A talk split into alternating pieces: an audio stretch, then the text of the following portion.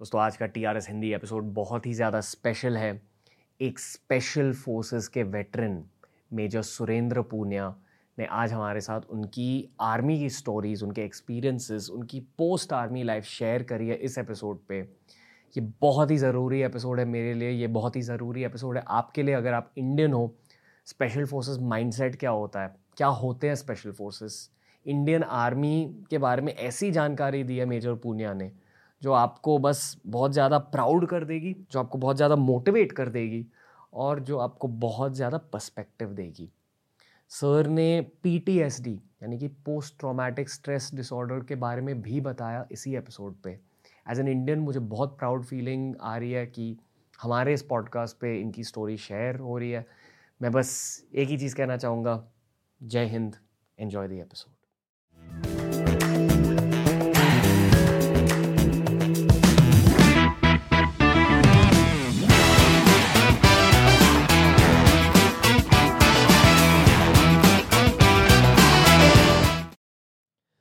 major Punia sir the Ranveer show Hindi में आपका स्वागत है।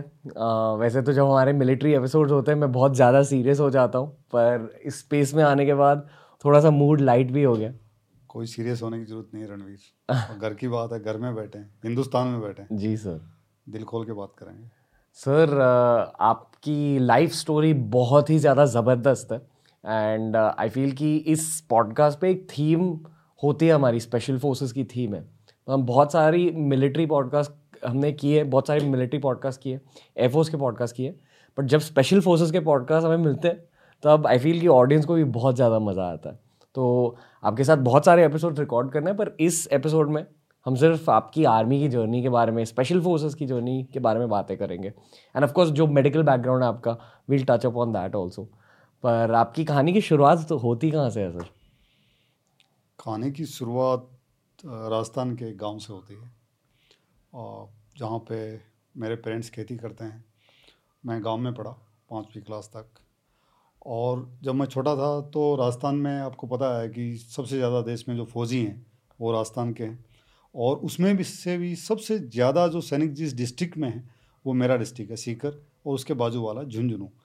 तो जितने भी जो सोल्जर्स जो सैनिक थे, जब वो छुट्टियों से आते थे और जब हम छोटे बच्चे स्कूल में थे या पड़ोस में देखते थे कि कोई चाचा या कोई ताऊ फौज से आया है और तो हम उनके पीछे भागते थे उनकी यूनिफॉर्म देखने के लिए फिर उनके साथ बैठते थे फौज की कहानियाँ सुनते थे सो उस टाइम दिल दिमाग में फ़ौज का इतना बड़ा मतलब वो कहते हैं ना कि जज्बा टाइप एक लगाव टाइप हो गया कि कहीं बैक ऑफ़ द माइंड दिमाग में ये सेट हो गया कि आगे जाके फौजी बनना है हम्म। फौज में जाना है हम्म। और फिर जब मैं छोटा था तो उस गाँव में जो पेरेंट्स थे जिनकी एजुकेशन थोड़ी कम थी जो जितने किसान लोग हैं उनको ऐसा लगता था कि डॉक्टर या इंजीनियर बन जाए हम्म। तो बेटे ने मतलब छप्पर फाड़ दिया मतलब कि आसमान की ऊंचाइयाँ छू ली हैं तो उन्होंने कहा कि डॉक्टर या इंजीनियर बनना है।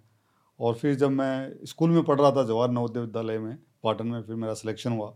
हर डिस्ट्रिक्ट में आपको पता है कि एक स्कूल होता है जिसमें पूरे डिस्ट्रिक्ट से पाँचवीं क्लास में बच्चों की एग्ज़ाम लगती है और उसमें से अस्सी बच्चे सेलेक्ट होते हैं जी सर। पूरे डिस्ट्रिक्ट से मेरिट के आधार पे। फिर उनको सात साल आप रेजिडेंशियल स्कूल में रखते हो। भारत सरकार का हर आज इस समय देश के हर डिस्ट्रिक्ट में एक स्कूल ऐसा है। जी तो आपके पॉडकास्ट के माध्यम से मैं ये भी बताना चाहूँगा कि गाँव में जो बच्चे हैं जो पेरेंट्स हैं वो अपने बच्चों को इस स्कूल का एग्ज़ाम ज़रूर दिलवाएँ। क्योंकि। आज पूरे हिंदुस्तान में सबसे बड़ी जो अलुमनाई है वो इसी स्कूल की है। इतने आई ऑफिसर हैं इतने डॉक्टर्स हैं इतने सेना में ऑफिसर हैं इतने प्रोफेसर्स हैं। देश का ऐसा कोई डिपार्टमेंट नहीं है जहाँ पे सबसे ज़्यादा इनकी संख्या नहीं है जिस स्कूल से मैं आया हूँ। और उस समय वो दूसरा साल था और लकीली मेरा सिलेक्शन उसमें हो गया स्कूल में। हम्म। और फिर वहाँ पे जो एक गाइडेंस करते हैं मोल्ड करते हैं गाँव के बच्चे को धीमे धीमे उसका करियर बनाने की और उसको मूव करवाते हैं। तो वहाँ भी यही था कि डॉक्टर इंजीनियर डॉक्टर इंजीनियर। और तो मेरा दिमाग में था कि फ़ौज में जाना है। तो ये ऐसे कैसे हो कि मैं डॉक्टर भी बन जाऊँ और मैं फ़ौज में भी चला जाऊँ? तो आपको पता है कि आर्मी एयरफोर्स नेवी का भारत की जो सशस्त्र सेना है उनका एक मेडिकल कॉलेज है। और वो हम्म। हिंदुस्तान का सबसे बढ़िया medical college F M C armed forces medical college सौ सीट हैं। हम्म। और मतलब तो किसी साथी ने बताया कि ये है। तो मैंने कहा कि कैसा दिखता है? तो मेरे जो एक टीचर थे इकबाल अहमद खान वो उन्होंने मेरे को लाके उसका प्रोस्पेक्टस दिया। तो जब मैं टेंथ में था तब से ही मैं उसको देखने लग गया था कि मैंने कहा इसी कॉलेज में जाना है। डॉक्टर तो बनना है बनेंगे तो इसी में जाना है क्योंकि फ़ौज में जाना है। मेन मकसद तो फ़ौज में जाना है। और डॉक्टरी तो घर वालों की जो है मतलब इच्छा है तो ये भी पूरी करनी है। और आई थिंक महादेव ने पूरा हाथ रखा ऊपर। दोनों चीज़ें साथ में हो दोनों चीज़ें साथ में हो गई। पर आप आप बहुत हम्बल हो सर क्योंकि वो जो एग्ज़ाम होता है उस कॉलेज का वो बहुत ही ज़्यादा मुश्किल होता है। वो कहा जाता है कि दुनिया का सेकंड टफेस्ट या third toughest medical entrance examination होता है। स्पेशल फोर्सेस से टफ कुछ नहीं है। हम्म। और अगर ज़िंदगी की फ़िलोसफी की बात करें तो ज़िंदगी से ज़्यादा टफ कुछ नहीं है। हम्म। जीना भी इतना मुश्किल होता है ना।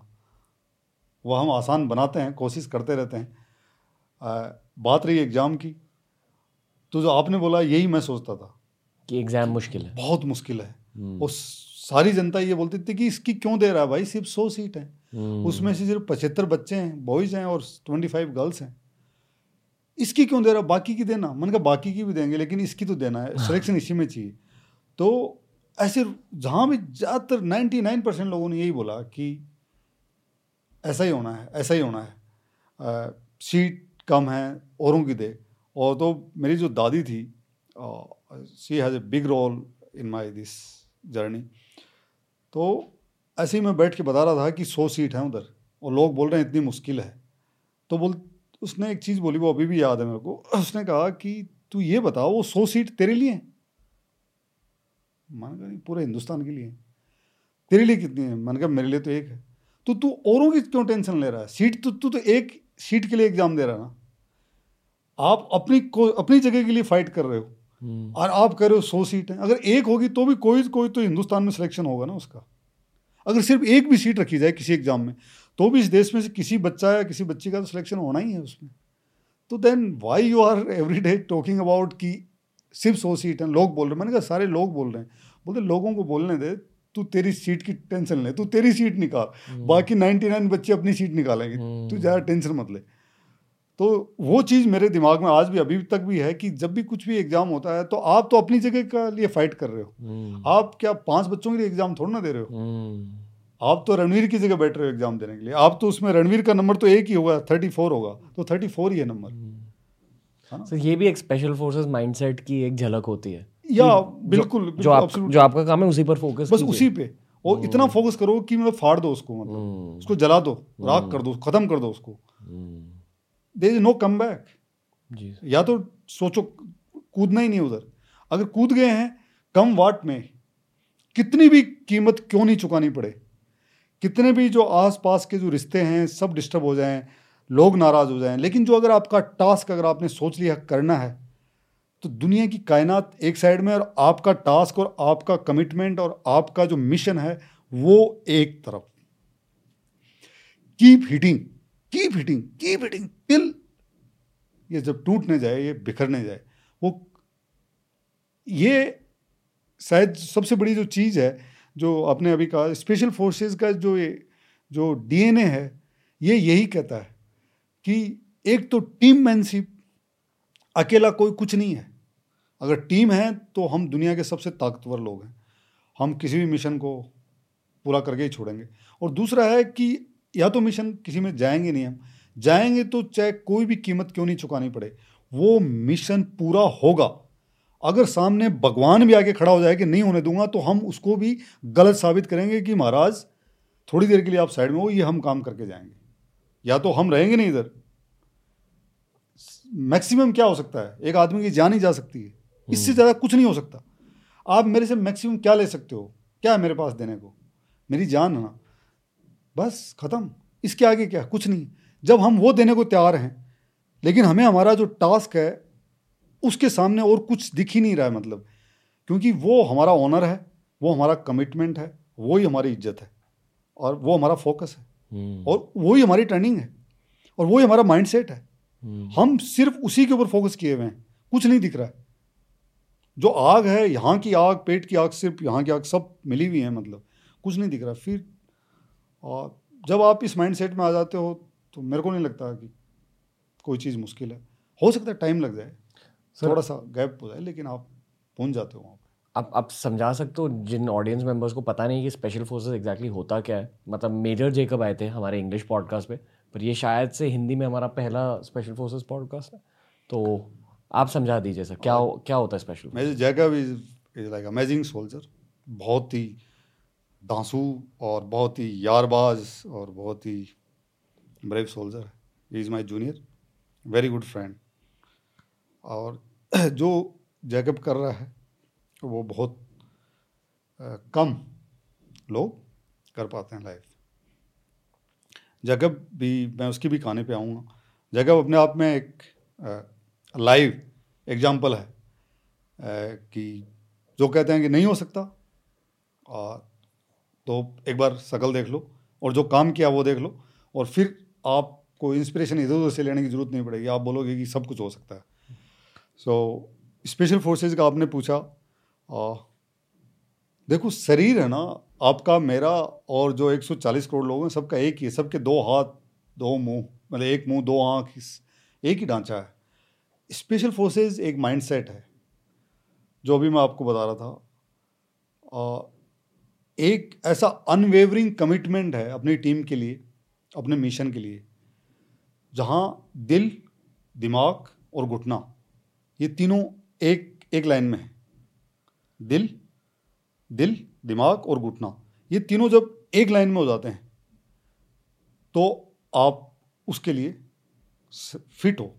उस स्पेशल फोर्सेस की जो यूनिट है, या जो रेजिमेंट है, या जो एक महकमा है, या जो एक बड़ा ऑर्गेनाइजेशन है उसके लिए आप बिल्कुल फिट हैं। साथ में पहले मैं ये भी कहना चाहूँगा कि हिंदुस्तान के आर्मी में, आर्मी एयरफोर्स नेवी में बाकी जितने भी जो रेजिमेंट्स हैं, वो भी किसी से कम नहीं हैं।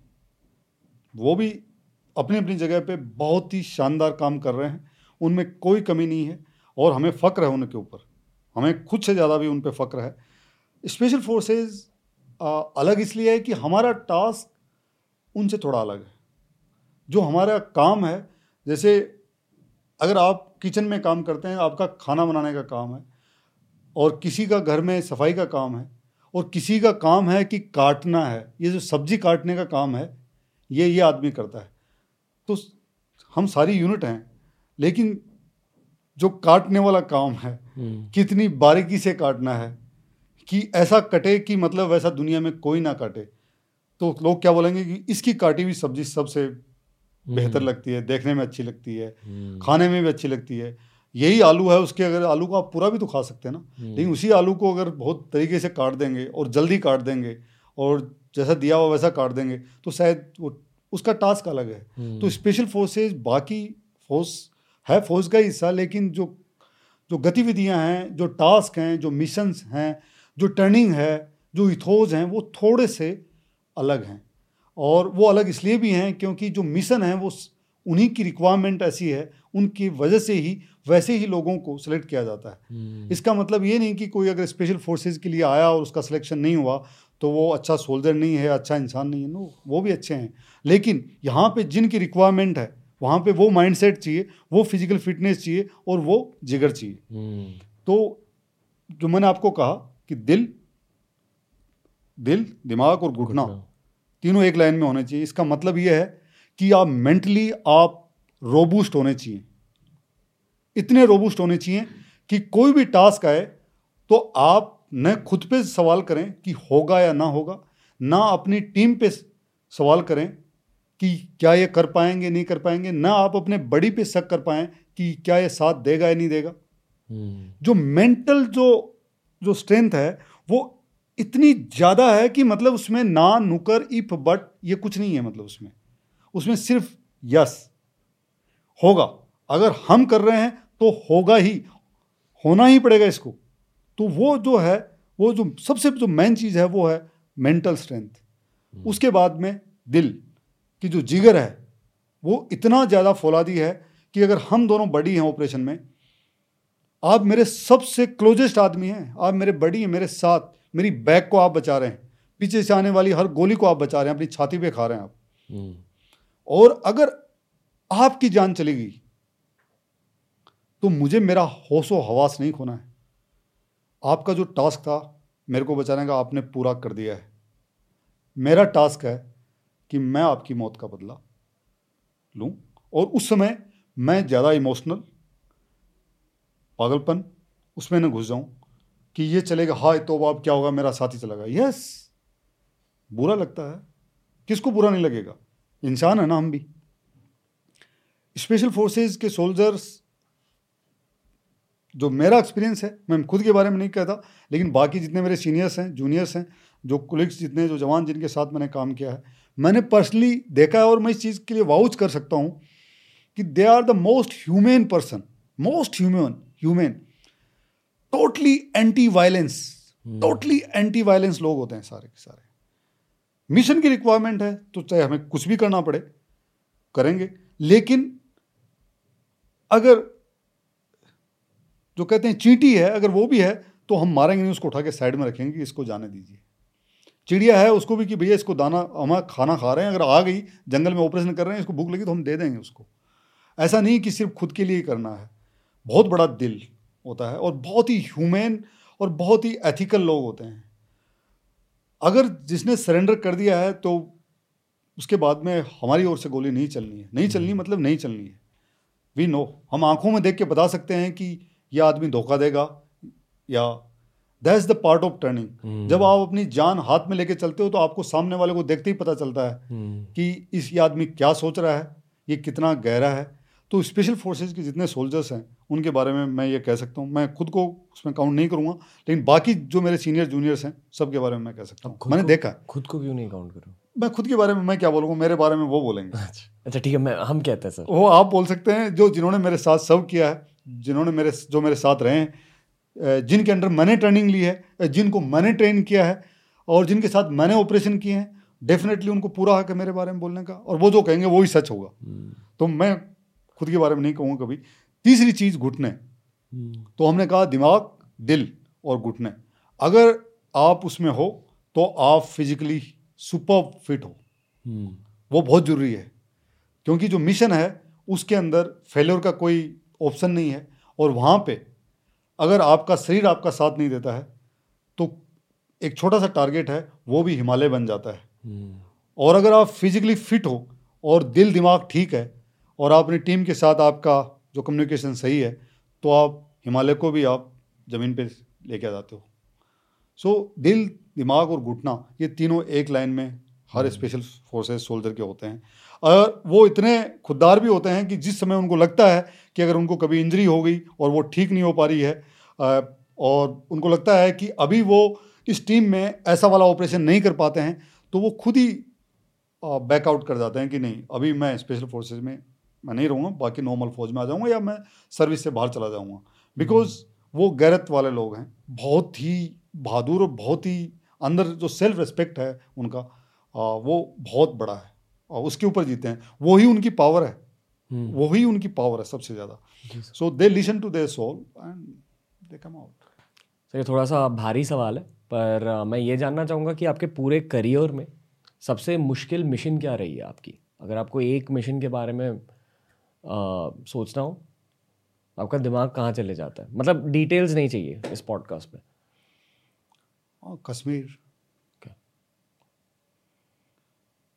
मिशन मैं दो तरीके से मुश्किल कहूँगा एक इमोशनल और एक ऑपरेशनल इमोशनल कई बार ऐसा हुआ कि जब आपका जो साथी है टीम में जी सर किसी ऑपरेशन में वो शहीद हो गए। तो इमोशनली वो थोड़ा सा मुश्किल। Not during the operation but after the operation जब आप देखते हैं कि जो कल तक आपके साथ था, जो अभी कुछ देर तक आपके साथ था, जो इतने सालों से आपके साथ था, उसने टर्निंग आपके साथ ली, आप उनके परिवार के लोगों को जानते हैं, आप उनकी माँ को जानते हैं, उनके बच्चों को, बेटी को, उनकी वाइफ को, उनके भाई को, उनको फैमिली को अच्छी तरह जानते हैं। और जब वो साथी शहीद हो जाता है तो जब आप बॉडी के साथ घर जाते हैं, वो सबसे मुश्किल है। मुश्किल इसलिए नहीं कि आपने अपना साथी खो दिया है। एज ए सोल्जर उन्होंने अपनी ड्यूटी की है और एक सोल्जर के लिए, मुल्क के लिए जान देना उससे बड़ा कुछ नहीं हो सकता। ये एक ड्रीम होता है कि जब मुल्क को ज़रूरत पड़े मेरी और मेरे जान मुल्क के लिए काम आए। तो सोल्जर ने अपना काम कर दिया, लेकिन मुझे मुश्किल in the sense emotionally, family के प्रस्पेक्टिव में मुझे बहुत ही हमेशा इमोशनली मेरे लिए बहुत टफ रहा है। कि जब मैं उनकी मदर को मैंने फेस किया, उनकी वाइफ को फेस किया, उनके पिताजी को, या उनकी बहन को, या उनकी वाइफ या उनकी बेटी, बेटों को तो मेरे पास कोई शब्द नहीं होते हैं, नहीं थे। और वो सबसे ज़्यादा अंदर से कि जो आदमी चला गया, वो वापस नहीं आ सकता। और उस परिवार को, उस माँ को ज़िंदगी भर अभी दोबारा अपना बेटा देखने को नहीं मिलेगा।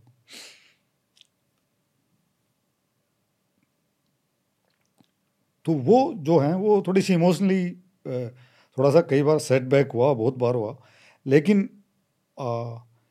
जितने जो साथी थे वो इतने बहादुर थे कि मैं आज भी उनके मदर से, उनकी फैमिली से, बच्चों से मैं टच में रहता हूँ। और सारे जो हमारे साथी हैं उस इतनी क्लोज जॉइंट फैमिली है स्पेशल फोर्सेस की, कि हर साल जब हम मिलते हैं तो हम उस परिवार को, उस माँ को, उन बच्चों को या उस वीर नारी को एहसास करवाते हैं कि जो आपका जो था, वो हमारा भी था। जो आपने खोया है, वो हमने भी खोया है। और हम आपके साथ हमेशा हैं, जब तक हम ज़िंदा हैं। So they are like now over extended family they families और एक्सटेंडेड फैमिली क्योंकि मेरे साथ कई बार ऐसा, ऐसे एक दो बार ऐसे हुए हैं कि जो साथी है उसकी जान चली गई। और जब मैं बॉडी लेके गया तो जो उनकी, जो पत्नी है वो प्रेग्नेंट है। तो अब बताइए कि जो बच्चा आने वाला है, पैदा होने वाला है, वो कभी अपनी पूरी ज़िंदगी में अपने फादर की शक्ल भी नहीं देख पाएगा। तो ये जो चीज़ें हैं, ये थोड़ा सा इमोशनली टफ होती हैं। बाकी I am always proud that मेरे साथियों ने बिल्कुल बहादुरी से वो लड़े और और मरने से पहले भी, मरते मरते भी उन्होंने टेरिस्ट को मारा है। आमने सामने भी मारा है, दूर से भी मारा है। और खून निकल रहा है, जान जा रही लेकिन जाने से, जाते जाते पहले भी, जाने से पहले भी उन्होंने अपनी लास्ट गोली टेरिस्ट को ठोकी है।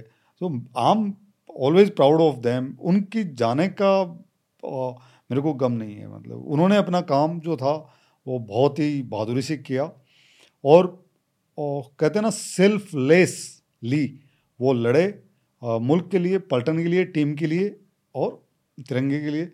लेकिन जो फैमिली जो पीछे है थोड़ा सा वो जो मैंने आपको बताया वो इमोशनली अभी भी like I I go through that phase operationally एक दो जो मेरा पहला ऑपरेशन था जब मैं कश्मीर गया था सो वो मैं कभी भूल नहीं सकता कि मेरे टीम कमांडर थे colonel Sangram Singh Shaurya Chakra now he is no more god bless his soul like amazing soldier he was like my first mentor in Kashmir. And later on like he became my elder brother mentoring कैसे होती है? मतलब like mentoring जब कोई एक नया soldier आता है फ़ील्ड में आता है ऑपरेशन में जाता है तो जो आपके सीनियर होते हैं वो आपको गाइड करते हैं कि कैसे ऑपरेशन में मतलब कि ऑन द स्पॉट कैसे आप डिसीज़न लेते हो और कैसे आप अपना मनोवर्स जो है उसको चेंज करते हो ताकि आपकी जान बचे आपके साथियों की जान बचे और जो और दुश्मन जो टेररिस्ट है उसको न्यूट्रलाइज किया जा सके।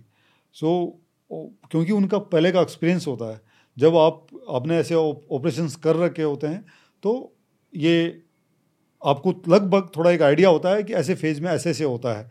और जब एक नया आदमी होता है जिसने कभी, आप वैसे आप टर्निंग में कितनी भी गोलियाँ चलाओ, लेकिन जब सामने टेरिस्ट होता है और उसका एक अलग ही कहना चाहिए मज़ा या अलग ही एक एक नशा, एक अलग ही जोश या अलग ही एक अलग फीलिंग होती है कि सामने जब टेरिस्ट है, जब आपका उनके सामने, रबता आमने सामने होता है। तो वो एक अलग है। तो जब मेरा फ़र्स्ट ऑपरेशन जो कर्ण संग्राम थे तो उन्होंने मेरे को बोला कि, सनी, चलेगा तो ऑपरेशन मैंने बोला हाँ सर बिल्कुल। मैंने कहा, सर, ज़िंदगी में मैंने टेरिस्ट सामने नहीं देखा अभी तक। देखना है मेरे को। तो बोला, फिर देखना क्यों है? जब सामने होगा तो मारना भी है। मैंने कहा हाँ सर बिल्कुल मारेंगे। तो हम तीन दिन का, वैसे दो दिन का ऑपरेशन था तो रास्ते में बहुत ज़्यादा बर्फ़ पड़ गई और हम उस टारगेट तक, जहाँ हमें पता था कि जहाँ हाइड आउट है टेरिस्ट का, पाकिस्तान बॉर्डर पे, कि वहाँ पे हमें खबर मिली कि वहाँ पे उनका हाइड आउट है, वहाँ पे वो लोग हैं। तो हमें जहाँ दो दिन में पूछना था, वो हम नहीं पूछ पाए, और जो जो गाइड था, वो भी रास्ता भूल गया। क्योंकि बर्फ़ पड़ गई तो सारे जो नेविगेशन के जो भी थे कि यहाँ पे रास्ता है नाला है, वो सब बर्फ़ से ढक गए। तो हमें समझ में नहीं आया कि शायद हम सही जगह हैं, गलत हैं। लेकिन हम इतना आगे आ गए थे कि हमें फिर पता भी नहीं चल पा रहा था कि क्या बॉर्डर क्रॉस कर गए या इधर ही हैं अभी। फिर और अचानक मतलब सुबह जब मॉर्निंग में जब हम वापस आने का सोच रहे थे कि शायद रास्ता भूल गए हैं तो अचानक हमें जंगल में एक जगह मतलब आग मतलब वो होता है धुआँ हम्म। दूर से धुआँ दिखा। तो जो एक जवान थे उन्होंने आगे बोला कि साहब उधर है ना धुआँ दिख रहा है। तो फिर हमें समझ में आ गया कि इस जंगल में जहाँ पे मतलब कोई कोई है ही नहीं। इतना दूर हम सिविलाइजेशन से आ गए हैं, जो नियरेस्ट जो गाँव थे, वहाँ से भी हम कम से कम मतलब तीस किलोमीटर के आसपास बाहर जंगल में हैं। तो अगर यहाँ धुआँ है तो इसका मतलब यह है कि यहाँ पक्का ही टेरर हाइड आउट है। तो फिर हमने हमारी टीम को, सर ने दो हिस्सों में टुकड़ों में किया और दो हिस्सों में डिवाइड करके सर ने मेरे को कहा कि तू मेरे साथ रहेगा, तू मेरा बडी रहेगा। तो मैंने, क्योंकि वो मेरा फ़र्स्ट ऑपरेशन था तो मैं सर के साथ चल रहा था तो वो एक पहाड़ी के ऊपर जो उनका हाइड आउट था तो मैं कर्नल संग्राम के साथ था। संग्राम सर की जो एक जो टीम थी, हम ऊपर से गए और एक नीचे हमने नीचे लगाया एम्बूस लगाया यू शेप में कि अगर ऊपर से भाग के आएगा तो नीचे फंसेगा। तो ऊपर गए तो हम धीमे धीमे जो नीचे वाली टीम थी वो तो फटाक से ही पहुँच गई, क्योंकि पहाड़ में उतरना आसान होता, चढ़ना थोड़ा। मुश्किल तो हम और हमें दूर से मनोवर करके जाना था ताकि उनको पता भी नहीं चले कि फ़ौज आ गई। तो हम डेढ़ घंटा लगा हमें और हम उनके हाइड आउट के पास पहुँच गए वहाँ पे। तो फिर एकदम जब नज़दीक आ गए तो ये समझिए कि मतलब पचास मीटर दूर उनका, जहाँ वो हाइड आउट है, वहाँ से अंदर उनकी आवाज़ आ रही थी और कुछ पाकिस्तानी गाने से बज रहे थे और वो कुछ खाना वाना कुछ बना रहे थे अंदर। तो हमने अलग अलग पेड़ों के नीचे हमारे जो जो बडीज में हम सब लोग बैठ गए और हम नीचे हमने रेडियो से मैसेज दिया कि अभी हम जब हम करेंगे तो आपको बता देंगे कि तब ध्यान रखना आपको कि ऊपर से तब नीचे रोल डाउन होगा उनका वो नीचे की तरफ़ जाएँगे मतलब आप आपका और एक आपके साथ एक साथी थे अलग पैर्स में जैसे हमारी जो टीम थी टीम के दो टुकड़े किए हमने हम्म। पहाड़ के ऊपर ढलान पे उनका हाइड आउट था तो हमने टीम के दो टुकड़े किए टीम का आधा हिस्सा हमने पहाड़ के नीचे लगा दिया हम्म, हम्म। कि अगर भाग के ऊपर से आएँगे तो आप में फंस जाएँगे वहाँ पे। है ना एम्बुस कर देना आप। और दूसरी जो है हमारी जो टीम है आधी टीम वो हम ऊपर से आएँगे ताकि उनके ऊपर जब हम फायर करेंगे तो नीचे की तरफ़ भागेंगे। कोई चारा नहीं उनके पास। तो फिर हम ऊपर से धीमे धीमे धीमे धीमे उनके जब नज़दीक पहुँच गए तो हमें उनकी आवाज़ें सुनने लग। गई और तब भी हमें पता नहीं था कि हो सकता है कि यहाँ पे कोई लोकल आदमी कोई लेकिन लोकल का हमें नाइन्टी नाइन परसेंट तो यही था कि टेरर टेरिस्ट ही हैं। फिर अचानक देखा कि अंदर से दो तीन बंदे बाहर निकले जिनके हथियार लटक रहा था कंधे पे। और वो बातें कर रहे थे। तो लेकिन आवाज़ ज़्यादा थी तो इसका मतलब तो हमें था कि कम से कम शायद आठ दस लोग हैं अंदर। तो सर ने कहा कि थोड़ा वेट करते हैं कि कम से कम बाहर चार पाँच लोग तो आएँ, तब हम फायर खोलेंगे। तो अचानक एक एकदम बिल्कुल यंग, मे भी उन्नीस, बीस, इक्कीस साल का होगा लड़का तो वो हथियार लेके वो नीचे पानी भरने के लिए नीचे गया। नीचे जा जा रहा था तो एक दो बंदों ने जो उसकी साइड में थे, उन्होंने कहा, साहब, क्या करें? नज़दीक जा रहा, आ रहा है। मतलब तो उन्होंने कहा कि जब तक आपकी तरफ़ नहीं आता तो फायर नहीं खोलना है। क्योंकि अपना एम है कि मैक्सिमम टेरिस्ट को मारना है। अदरवाइज़ अभी इस पर फायर कर दिया तो जो सरप्राइज़ है, वो लॉस्ट हो जाएगा। तो फिर वो बंदा पानी भर के उधर से आया। आते आते तो मेरे साथ संग्राम सर खड़े थे तो एक बहुत बड़ा चीड़ का पेड़ था, उसके पीछे हम दोनों बैठे थे। तो मैं बैठा था, सर खड़े हो गए अचानक। खड़े होकर वो पेड़ के साइड से बाहर निकले और उन्होंने एक ज़ोर से सीटी मारी। ऐसे ज़ोर से सीटी मारी तो सीटी मारते, सर वापस पेड़ के पीछे आ गए। तो सीटी मारते ही जो बंदा था, वो चारों तरफ़ एकदम रुका, उसने बाल्टी रखी और उसने चारों तरफ़ देखा कि आवाज़ कहाँ से आई। क्योंकि पहाड़ था तो पहाड़ में बर्फ़ पड़ी हुई थी, लेकिन जो झरना होता बहता पानी गिरता, उससे वो बाल्टी भर के लेके आ रहा था। तो उसने चारों तरफ़ देखा कि आवाज़ कहाँ से आई तो वो मतलब चारों तरफ़ घूमा। उसको समझ नहीं आया कि कहाँ फिर उसने वापस बाल्टी उठाई और वो चल पड़ा। वो जब दोबारा चला तो सर फिर पीछे, संग्राम सर पीछे फिर साइड में हुए, उन्होंने फिर ज़ोर से एक बार सीटी मारी और आवाज़ ही हई ऐसे किया और फिर वापस पेड़ के पीछे आ गए। पेड़ के पीछे आ गए तो वो जो जो आवाज़ दी उन्होंने है तो वो जो शायद गेट के ऊपर भी दो बंदे थे, उनको भी थोड़ा सा लगा कि शायद कोई और किसी आदमी की आवाज़ है। तो वो भी अंदर से दो बंदे इतने में बाहर निकले और ये बंदा जो वहाँ जो जा रहा था साइड में, ये अचानक हमारी तरफ़ मुड़ गया। इसको पता नहीं था कि हम पेड़ के पीछे हैं, लेकिन ये हमारी तरफ़ मुड़ गया। तो मतलब वो जस्ट थोड़ी बर्फ़ पड़ी थी अदरवाइज़ तो वो शायद मेरे को लगता है कि शायद दस सेकंड में नहीं लगते, वो नज़दीक आ जाता। लेकिन बर्फ़ पड़ी हुई थी, उसके पैर बर्फ़ में धंस रहे थे। तो सर ने मेरी, मेरे को रेडियो सेट पे भी और मेरे को पैर से ऐसे टच करके कहा कि, सनी, आ रहा है नाउ यू फायर मतलब कि आप, आपने कहा नहीं देखा, ये देखो सामने हथियार लेके आ रहा है। मतलब तो मैं जब तक ऐसे तैयार होता तो मेरा जो एक ही था वो सिंगल शॉट की जगह बस्ट पे हो गया ऑटोमेटिक क्योंकि उस समय ध्यान में नहीं रहा मेरे को और वो एक्साइटमेंट नर्वसनेस काफ़ी चीज़ें फ़र्स्ट ऑपरेशन था मेरा लाइफ का। तो अचानक वो बंदा जब आते आते बिल्कुल जैसे सामने आएगा तो तो सर ने कहा फायर तो जो ही सर ने बोला फायर तो उस बंदे को भी सुन गया। तो उस बंदे ने ऐसे मेरे मतलब हम आमने सामने से ही हो गए जस्ट ये समझिए कि मतलब पंद्रह मीटर बीस मीटर दूर था लेकिन हम पेड़ के पीछे थे तो उसको मेरा साइड साइड दिख गई मेरी यूनिफॉर्म दिख गई कि बंदा है तो उसने अपना ऐसे हथियार उठाया। तो इतने में मेरे मैंने हथियार उठा के मैंने जब फायर किया तो वो एक की जगह सारी गोलियाँ सब निकल गई बाहर। तो उसके कुछ नीचे से निकलती हुई बाकी कुछ ऊपर निकल गई। और मुझे समझ में नहीं आया कि मेरी गोलियाँ क्यों नहीं चल रही क्योंकि जितनी गोलियाँ थी वो एक बस्ट में निकल चुकी थी हम्म। सारी की सारी। और उसी वक्त गेट के ऊपर जो दो बंदे खड़े थे तो हमारी जो टीम थी उसने उन पर फायर किया तो उनको दोनों को गेट पे गिरा दिया। बाकी दो तीन बंदे जो थे नीचे की तरफ़ भागे वहाँ नीचे फंस गए। तो ओ, मतलब लेकिन जब फ़र्स्ट ये बंदा गिरा नीचे तो फोर फ़र्स्ट ट्वेंटी सेकेंड मेरे को ऐसा लगा आ, कि फक मैन तू डॉक्टर है यार आ, तेरा काम लोगों को बचाना है और तूने मतलब you literally kill a man मतलब like first twenty second I realise ऐसे। और तब मैं मेरे हथियार के साथ भी स्ट्रगल कर रहा था, मेरे को समझ नहीं आया कि गोली क्यों नहीं चल रही है। बाद में मेरे को ध्यान में आया कि सारी निकलेगी तो फिर मैंने दूसरी मैगजीन निकाल के लगाई। लेकिन मतलब मैंने शायद दो दो बार सोचा हुआ ऐसा कि मेरे को अटपटा लगा मतलब पहले पहले शायद दस बारह सेकेंड लेकिन तभी मेरे को रियलाइज़ हुआ मतलब और वो रियलाइजेशन मेरी लाइफ का सबसे बड़ा रियलाइजेशन था, और वो अभी भी मेरे साथ है कि हथियार तो इसने उठा रखा था ना। हथियार इसने उठा रखा था और मेरी तरफ़ पहले हथियार इसने कर रखा था। और ये तो आतंकवादी है ये पाकिस्तान से आया हुआ है यहाँ पे। ये हिंदुस्तान को तोड़ने के लिए लगा हुआ है। ये मेरे देश को ख़त्म करना चाहता है। ये मेरे कश्मीर की जो बहनें हैं माताएँ हैं उनका रेप करता है। ये बच्चों को मारता है सोडोमाइज करता है। और मुझे ऐसा क्या गम लग रहा है भाई कि मैंने आदमी को मार दिया। ये आदमी थोड़ा ना था आपका धर्म है ये तो मेरा धर्म है। और मतलब मैंने गलत क्या किया? है मैंने बिल्कुल सही किया है। और उसी वक्त जो संग्राम सर थे, उन्होंने मेरे कंधे पे हाथ रखा, उन्होंने कहा कि जो तू सोच रहा है, ठीक सोच रहा है। जबकि मैंने उनको कुछ भी नहीं बोला। मैंने बाद में मैंने, मेरी बात हुई उनसे कि मैंने कहा, सर, आपको क्या मालूम चला? बोला, ऐसे ही मेरे साथ हुआ था। वी आर ह्यूमन बींग ये हमारी परवरिश है हिंदुस्तान में। हर घर में परवरिश है। ये हमारी सभ्यता है कि हम बेगुनाह को छूते नहीं हैं। लेकिन वो जो मेरा रियलाइजेशन हुआ कि मतलब कि नहीं, कोई भी आतंकवादी है, उसको मारना हमारा धर्म है। उसमें वो आदमी है ही नहीं वो। और मरने के बाद में फिर वो आदमी है, क्योंकि फिर उससे मेरी कोई दुश्मनी नहीं है। लेकिन जिस काम के लिए वो आया था, वो मेरे देश के खिलाफ है। और जिसके लिए मेरा एग्जिस्टेंस है, उसके वो खिलाफ है। तो फिर मुझे कोई मतलब गम नहीं होना चाहिए और नहीं हुआ।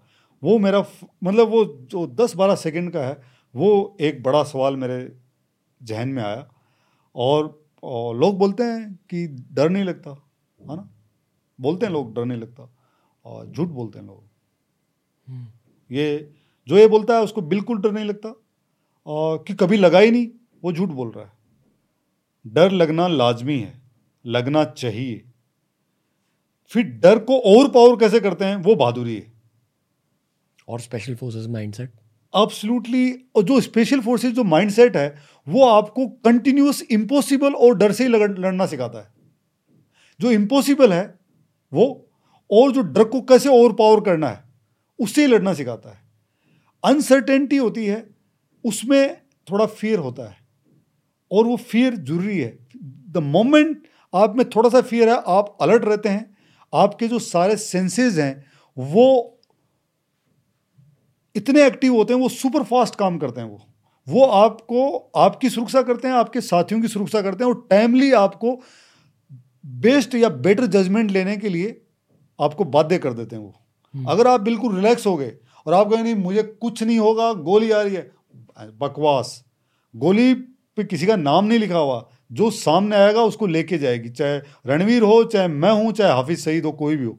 जो सामने आएगा उसको वो अपने साथ लेके जाएगी। बात खत्म। इट्स ओवर आपको कभी लगी है गोली? और गोली नहीं एक स्प्रिंटर लगा था पैर में।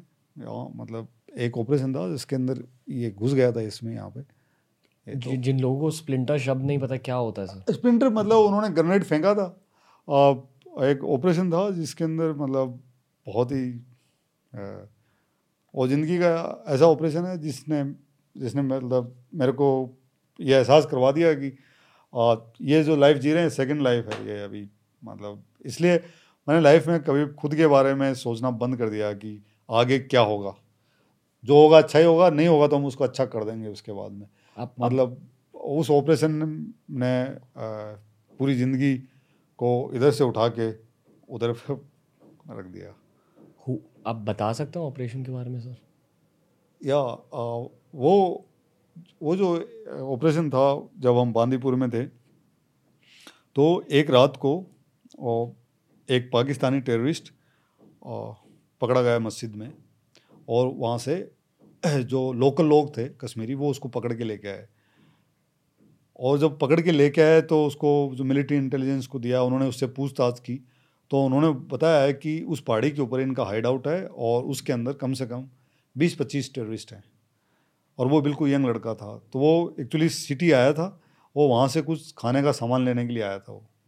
और किसी के साथ आया था, लेकिन वो साथ वाला बंदा वेदर ख़राब था बारिश हुई हुई थी तो वो घर से नहीं निकल पाया तो इसको, इनका दोनों का वापस मिलाप नहीं हो पाया, और ये गलती से वहाँ जो लोकल लोग थे, उन्होंने पूछा, कौन है, क्या है? तो थोड़ा सा उनको लगा संदिग्ध है तो उन्होंने एक दो ने थोड़ी पिटाई की तो उसने बता दिया कि वो पाकिस्तान का टेररिस्ट है, और जैसे मोहम्मद का, और वहाँ पे ऐसी जगह पे वहाँ उनका हाइड आउट है तो उसको मिलिट्री के पास दे दिया उन्होंने उन्होंने पूछा, उसको शाम को शायद छः सात बजे पूछना शुरू किया आठ बजे तक मालूम चला कि उसका हाइड आउट वहाँ पे तो उसको पूछा कि भाई आपको छोड़ देंगे, आप बताओ कहाँ पे? उसने कहा, ठीक है, मैं बता दूँगा।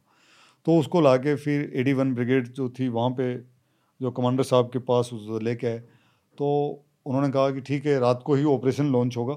तो जो हमारी, मेरी यूनिट है टेन पैरा स्पेशल फोर्सेज उसकी जो चार्ली टीम है, उसको ये टास्क मिला।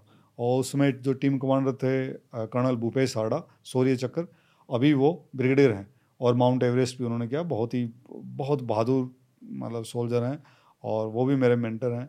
और जब मैं पल्टन में था तो वो टीम कमांडर थे। तो सर ने और एक जो और साथ में जो साथी थे उन्होंने मिलकर ऑपरेशन प्लान किया कि यहाँ जाना है। तो उस समय मैं दूसरी टीम में था ब्राउ टीम में था सर चाली टीम कमांडर थे। और लेकिन दोनों हम एक ही कोलो कोलोकेशन में थे तीन चार किलोमीटर थे। तो सर ने रात को बोला कि सर ये ऑपरेशन प्लान हो रहा है तो आ, आप चलोगे? मैंने कहा हाँ सर। मैं चल, जाऊँगा। और मेरा मतलब कहते हैं क्या है कि वो काला टीका लगा हुआ है। उस समय जब कश्मीर में था कि जिस भी ऑपरेशन में गया, उसमें गोली हंड्रेड परसेंट चलती थी। तो जो मेरे जेशु साहब थे और जो जवान या पलटन की टीम कमांडर, वो हमेशा बोलते थे कि भाई, ऐसा है कि तू जा रहा है तो गोली तो चलनी है। तो लोगों को बोलते, भैया मेंटली प्रिपेयर रहना। कि ये तो होना ही है। गोली चलनी है, ये आ गया है साथ में। है ना? तो सर ने कहा कि, ये रात को ऑपरेशन है, तू आ जा। तो मैं इधर से इस टीम से ब्राउ टीम से रात को मैं चार्ली टीम में गया। फिर रात को ऑपरेशन, जो ब्रिगेड कमांडर साहब थे, वो भी पैरा गए थे, स्पेशल फोर्सेज के तो उन्होंने पूरा डिटेल में बताया कि ऐसे ऐसे है, अपने को ये करना है। और उनका सपोर्ट में जो राष्ट्रीय राइफल यूनिट है, वो आपके साथ में सपोर्ट में है। तो ब्रिगेड कमांडर साहब ने ऑपरेशन के पूरे डिटेल दिए, पूरा प्लान हुआ ऑपरेशन, और रात को हमने लॉन्च किया ऑपरेशन। वो साथ में हमारा टेररिस्ट था, वो आगे हमें गाइड कर रहा था कि कहाँ जाना हमें। तो नीचे जो राष्ट्रीय राइफल थी जो वहाँ पे लोकल यूनिट तो वो नीचे पहाड़ पे यू शेप में एम्बूस लगा देंगे और बाकी हमें ऑपरेशन का टास्क मिला था। लेकिन क्या हुआ कि जो साइड आउट में जो टेरिस्ट थे, उनको रात को पता नहीं कैसे खबर मिल गई कि उनका जो साथी था, वो पकड़ा गया तो हम हमने रात को चढ़ना शुरू किया और हमारा एम था कि अर्ली इन द मॉर्निंग हमें डिस्ट्रॉय करना है मतलब हमें अटैक करना है। तो हम अर्ली इन द मॉर्निंग चार बजे हम बिल्कुल एकदम ऑन द स्पॉट पहुँच गए, हमने सारी पोजीशन ली, सब कुछ किया। और पाँच बजे जब उजाला होने लगा तो हमने देखा कि कोई मूवमेंट ही नहीं है वहाँ तो। कोई मूवमेंट नहीं है।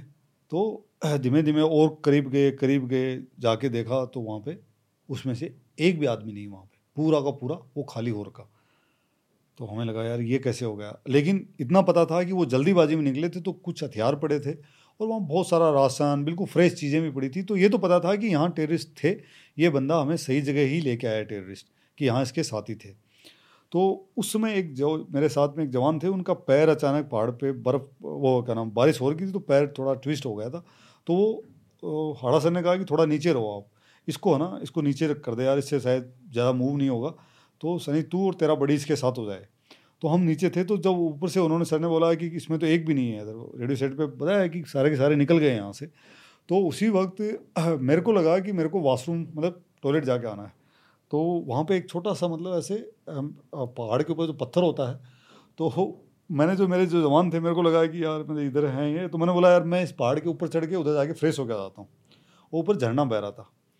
तो लेकिन वो थोड़ा ऊँचा था तो मैं हम्म। अकेला से चढ़ नहीं सक पा रहा था। तो जो मेरा एक बडी था वो ने कहा कि साहब, सत्यवान, उसने कहा कि मैं नीचे हो जाता हूँ। मैं ऐसे हो जाता हूँ, साहब, आप मेरे बैग पे चढ़ो और फिर आप ऊपर चढ़ जाना, फिर मैं नीचे पुश कर दूँगा। मैंने कहा, ठीक है। तो मैंने मेरा हथियार ऐसे लगाया और मैं ऐसे ऊपर चढ़ा तो मैंने जो ही ऊपर पकड़ा उसको तो ऊपर जाने लगा तो मैंने देखा कि मेरे सामने उधर टेरिस्ट बैठा है। एक टेरिस्ट मतलब पैरा दे रहा है ऐसे। तो नीचे से जो सत्यवान है, वो मेरे को पुश कर रहा है ऊपर कि आप जाओ उधर जाके फ्रेश हो लो। और मैं नीचे वापस आने की कोशिश कर रहा हूँ कि सामने हम्म। काका बैठा है थे है ना? लेकिन उसको पता नहीं चला क्योंकि उसके जस्ट सामने बहुत ऊँचा झरना पानी का गिर रहा था। हम्म। तो इतना ज़ोर से पानी गिर रहा था उसको बिल्कुल कुछ सुन ही नहीं रहा था पानी के अलावा। और मैं बंदे को बोल रहा हूँ नीचे तो ये इसको लगा कि शायद वो कम ज़ोर लगा रहा है। तो जिस बंदे के पैर की चोट लगी थी वो भी ज़ोर लगाने लग गया नीचे से कि आप जाओ ऊपर जाओ। अरे मैंने कहा भैया नहीं मैं साइड में होके मैंने हाथ छोड़े मैं नीचे गिरा। बोला साहब क्या हुआ? अबे मैंने कहा, उधर टेरिस्ट बैठा यार। क्या बात करूँ? मैंने कहा हाँ उधर बैठा लेकिन उसको नहीं पता। तो देन रेडियो सेट पर हमने टीम कमांडर को बताया कि ऐसा ऐसा है, ये यहाँ पे है।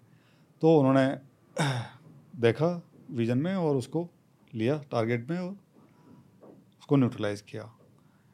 तो नीचे जो एम्बुस लगाया हुआ था, वो राष्ट्रीय राइफल का एम्बुस था। तो उनके जो सीओ थे, वो हेलीकॉप्टर पायलट थे, जोशी सर, बहुत ही बहादुर ऑफिसर थे। तो उन्होंने बोला, यार ऑपरेशन मतलब जब यहाँ से भाग ही गए हैं तो अब क्या करें मतलब? तो जो जिसको मारना था एक मार दिया और उसको लेके आ जाते हैं। तो क्या था कि जो ये पहाड़ होता है, पहाड़ पे मतलब हम इस पहाड़ पे थे और नीचे वो बैठे थे। ये जो टेरिस्ट रात को इधर बैठे थे, इधर से उठ के दूसरे पहाड़ पे चले गए। तो आड़ा सर ने कहा कि चलो हम इस पे पहाड़ पे रोल डाउन करते हैं। हम इधर से रोल डाउन करते हैं और नीचे जो एम्बुस में लगी हुई है पार्टी उसको बोलते हैं वो सामने वाले पहाड़ पे रोल डाउन करे तो उससे पूरा पहाड़ भी सैनिटाइज हो जाएगा। कि वहाँ कोई नहीं बैठा है। लेकिन जो नीचे बैठे थे उन्होंने कहा कि अरे यार अभी होता तो अभी तक पता चल ही जाता ना मतलब। तो मतलब वो यहाँ से निकल गए मतलब उनको पता है फौज आ गई तो अभी उनकी इतनी हिम्मत थोड़ी ना है कि यहाँ रुकेंगे वो चले गए। तो आप नीचे आ जाओ। तो जो मेरे टीम कमांडर थे उन्होंने कहा कि नहीं हम पहाड़ को इधर से रोल डाउन कर रहे हैं। तो उन्होंने कहा नहीं इधर से आ जाओ ना हम नीचे यही मिल लेंगे। हम्म। बस ये एक गलती हुई। तो हम सारे के सारे उधर से रोल डाउन करने के बजाय पहाड़ को ऐसे करके नीचे उनसे मिले। तो ओ, मैं मैंने डांगरी पहन रखी थी और मेरी जेब में चॉकलेट थी डेरी मिल्क थी चार पाँच और गुड़ था बादाम था। तो मेरे एक जूनियर थे मेरी यूनिट के कैप्टन सज्जन सिंह मलिक बाद में वो शहीद हो गए थे कीर्ति चक्र हैं। बहुत ही बहादुर ऑफिसर और काफ़ी क्लोज थे वो मेरे। तो उन्होंने मेरे को रास्ते में मेरे को बोला था कि सर भूख लगी हुई है रात को खाना कम खाया था कुछ मेरा तो ख़त्म हो गई चॉकलेट चॉकलेट दोगे? तो मैंने बोला कि नीचे चल नीचे जाने के बाद मैं दूँगा। तो जब नीचे पूछे तो वहाँ राष्ट्रीय राइफल के एक ऑफिसर खड़े थे सेट्टी कैप्टन सेट्टी। तो उन्होंने मेरे को कहा कि सर कुछ है खाने को है? आ, मैंने बोला है। तो मैंने जेब से निकाला गुड़ और बादाम और वो चॉकलेट उसको दी। तो जिस समय मैंने दी उसको उसी वक्त सज्जन जो कैप्टन सज्जन सिंह मलिक मेरे साथ खड़े थे और हम तीनों ऐसे खड़े और मैंने उसको ऐसे हाथ में चॉकलेट पकड़ाया और उधर से ऊपर से पहाड़ के ऊपर से गोली आई और उनकी दोनों उंगलियाँ मतलब साइड में एकदम एक झटके में डम, एकदम ऐसे हुआ। और मतलब वो इतना रिएक्शन टाइम था कि मतलब वो लगी, लगते ही हम ज़मीन के ऊपर एकदम गिर गए। और वहाँ इतनी ज़्यादा झाड़ियाँ थी मतलब ऑलमोस्ट सात सात आठ आठ फीट की झाड़ियाँ थी मतलब। तो टेरिस्ट लोगों को भी एक्चुअली उन्होंने बस अंदाज लगाया कि इधर हैं और उन्होंने फायर पहला फायर खोला तो उसमें शेट्टी की दोनों उंगलियाँ निकल गई। और फिर हम नीचे गिर गए। तो मतलब अगले एक दो मिनट में उन्होंने मतलब शायद हज़ारों गोलियाँ चलाई होंगी उन्होंने। उन्होंने अल्लाह अकबर, हिंदुस्तानी ये हैं, वो हैं, इन काफिरों को मार देंगे। वो जो उन्होंने का जो पाकिस्तानी जो प्रोपोगंडा है, वो चला उनका। और फिर आड़ा सर थे तो आड़ा सर ने बोला कि, guys, now open the fire. तो हमने सबने फायर खोला और फिर उनके दो तीन टेरिस्ट उसके अंदर मरे। लेकिन उस दौरान उसी जो, ये जो पहले जो दो मिनट जो थे ना एक डेढ़ मिनट, इसके अंदर सत्रह लोगों को गोलियाँ लगी। और जिसमें मेरा बड़ी था सत्यवान जो जिसे थोड़ी देर पहले मेरे को जो ऊपर चढ़ा रहा था, उसको भी गोली लगी। और जो सेट्टी था, उसकी दोनों उंगलियाँ चली गई। और फिर उनके चेस्ट में भी गोली लगी। वो उसको नहीं पता चला उस टाइम। तो मतलब कहते ना कि ज़िंदगी मौत ना बन जाए। आपको पता ही नहीं चल रहा है कि ये हुआ कैसे, कहाँ से हुआ। लेकिन तीस सेकंड बाद में हमें समझ में आया कि ये शायद सामने वाली पहाड़ी पे, ये टेरिस्ट जो इधर थे, ये रात को क्रॉस करके उस पहाड़ी पे चले गए, इन्होंने फायर खोला है। और फिर जब हमने फायर खोला तो हमने उनको डाउन भी कर दिया और शायद आठ दस भाग भी गए और आई थिंक तीन नीचे डाउन मतलब मार भी दिए। लेकिन उस दौरान जो गोलियाँ लगी है तो मतलब क्या होता है कि जैसे रेडियो सेट पे जब बोलते हैं, उन्होंने कहा कि साहब मेरे को हाथ में गोली लग गई। द मोमेंट एक ने कहा तो एक ने कहा कि मेरे मेरे पैर में दो गोलियाँ लग गई साहब। फिर कहा, इतने तो मतलब कंटिन्यूस कोल पे कोल मतलब फिर मेरे को लगा कि कोई बचा है क्या जिसको नहीं लगी मतलब। इतनी सारी गोलियाँ लग गई लोगों को। और लेकिन फिर मैंने बोला कि ऐसा है कि अगर मेरे को सिर में नहीं लगी ना गोली तो रेस्ट अश्योर्ड मैं तुमको सबको ज़िंदा बचा लूँगा। बस तुम ये बोलो कि डॉक्टर साहब को सिर में गोली नहीं लगनी चाहिए, ठीक है? तो मेरे सामने एक बड़ा सा पत्थर था, मैंने उठा के मेरे सर के सामने कर लिया। मैंने कहा, इस पत्थर पे लगने दे गोली। क्योंकि ऊपर से गोलियाँ कंटिन्यूस आ रही थी और झाड़ियाँ हैं, वो कट कट के गिर रही थी मतलब। तो उसी टाइम उन्होंने आरपीजी मारा ऊपर से।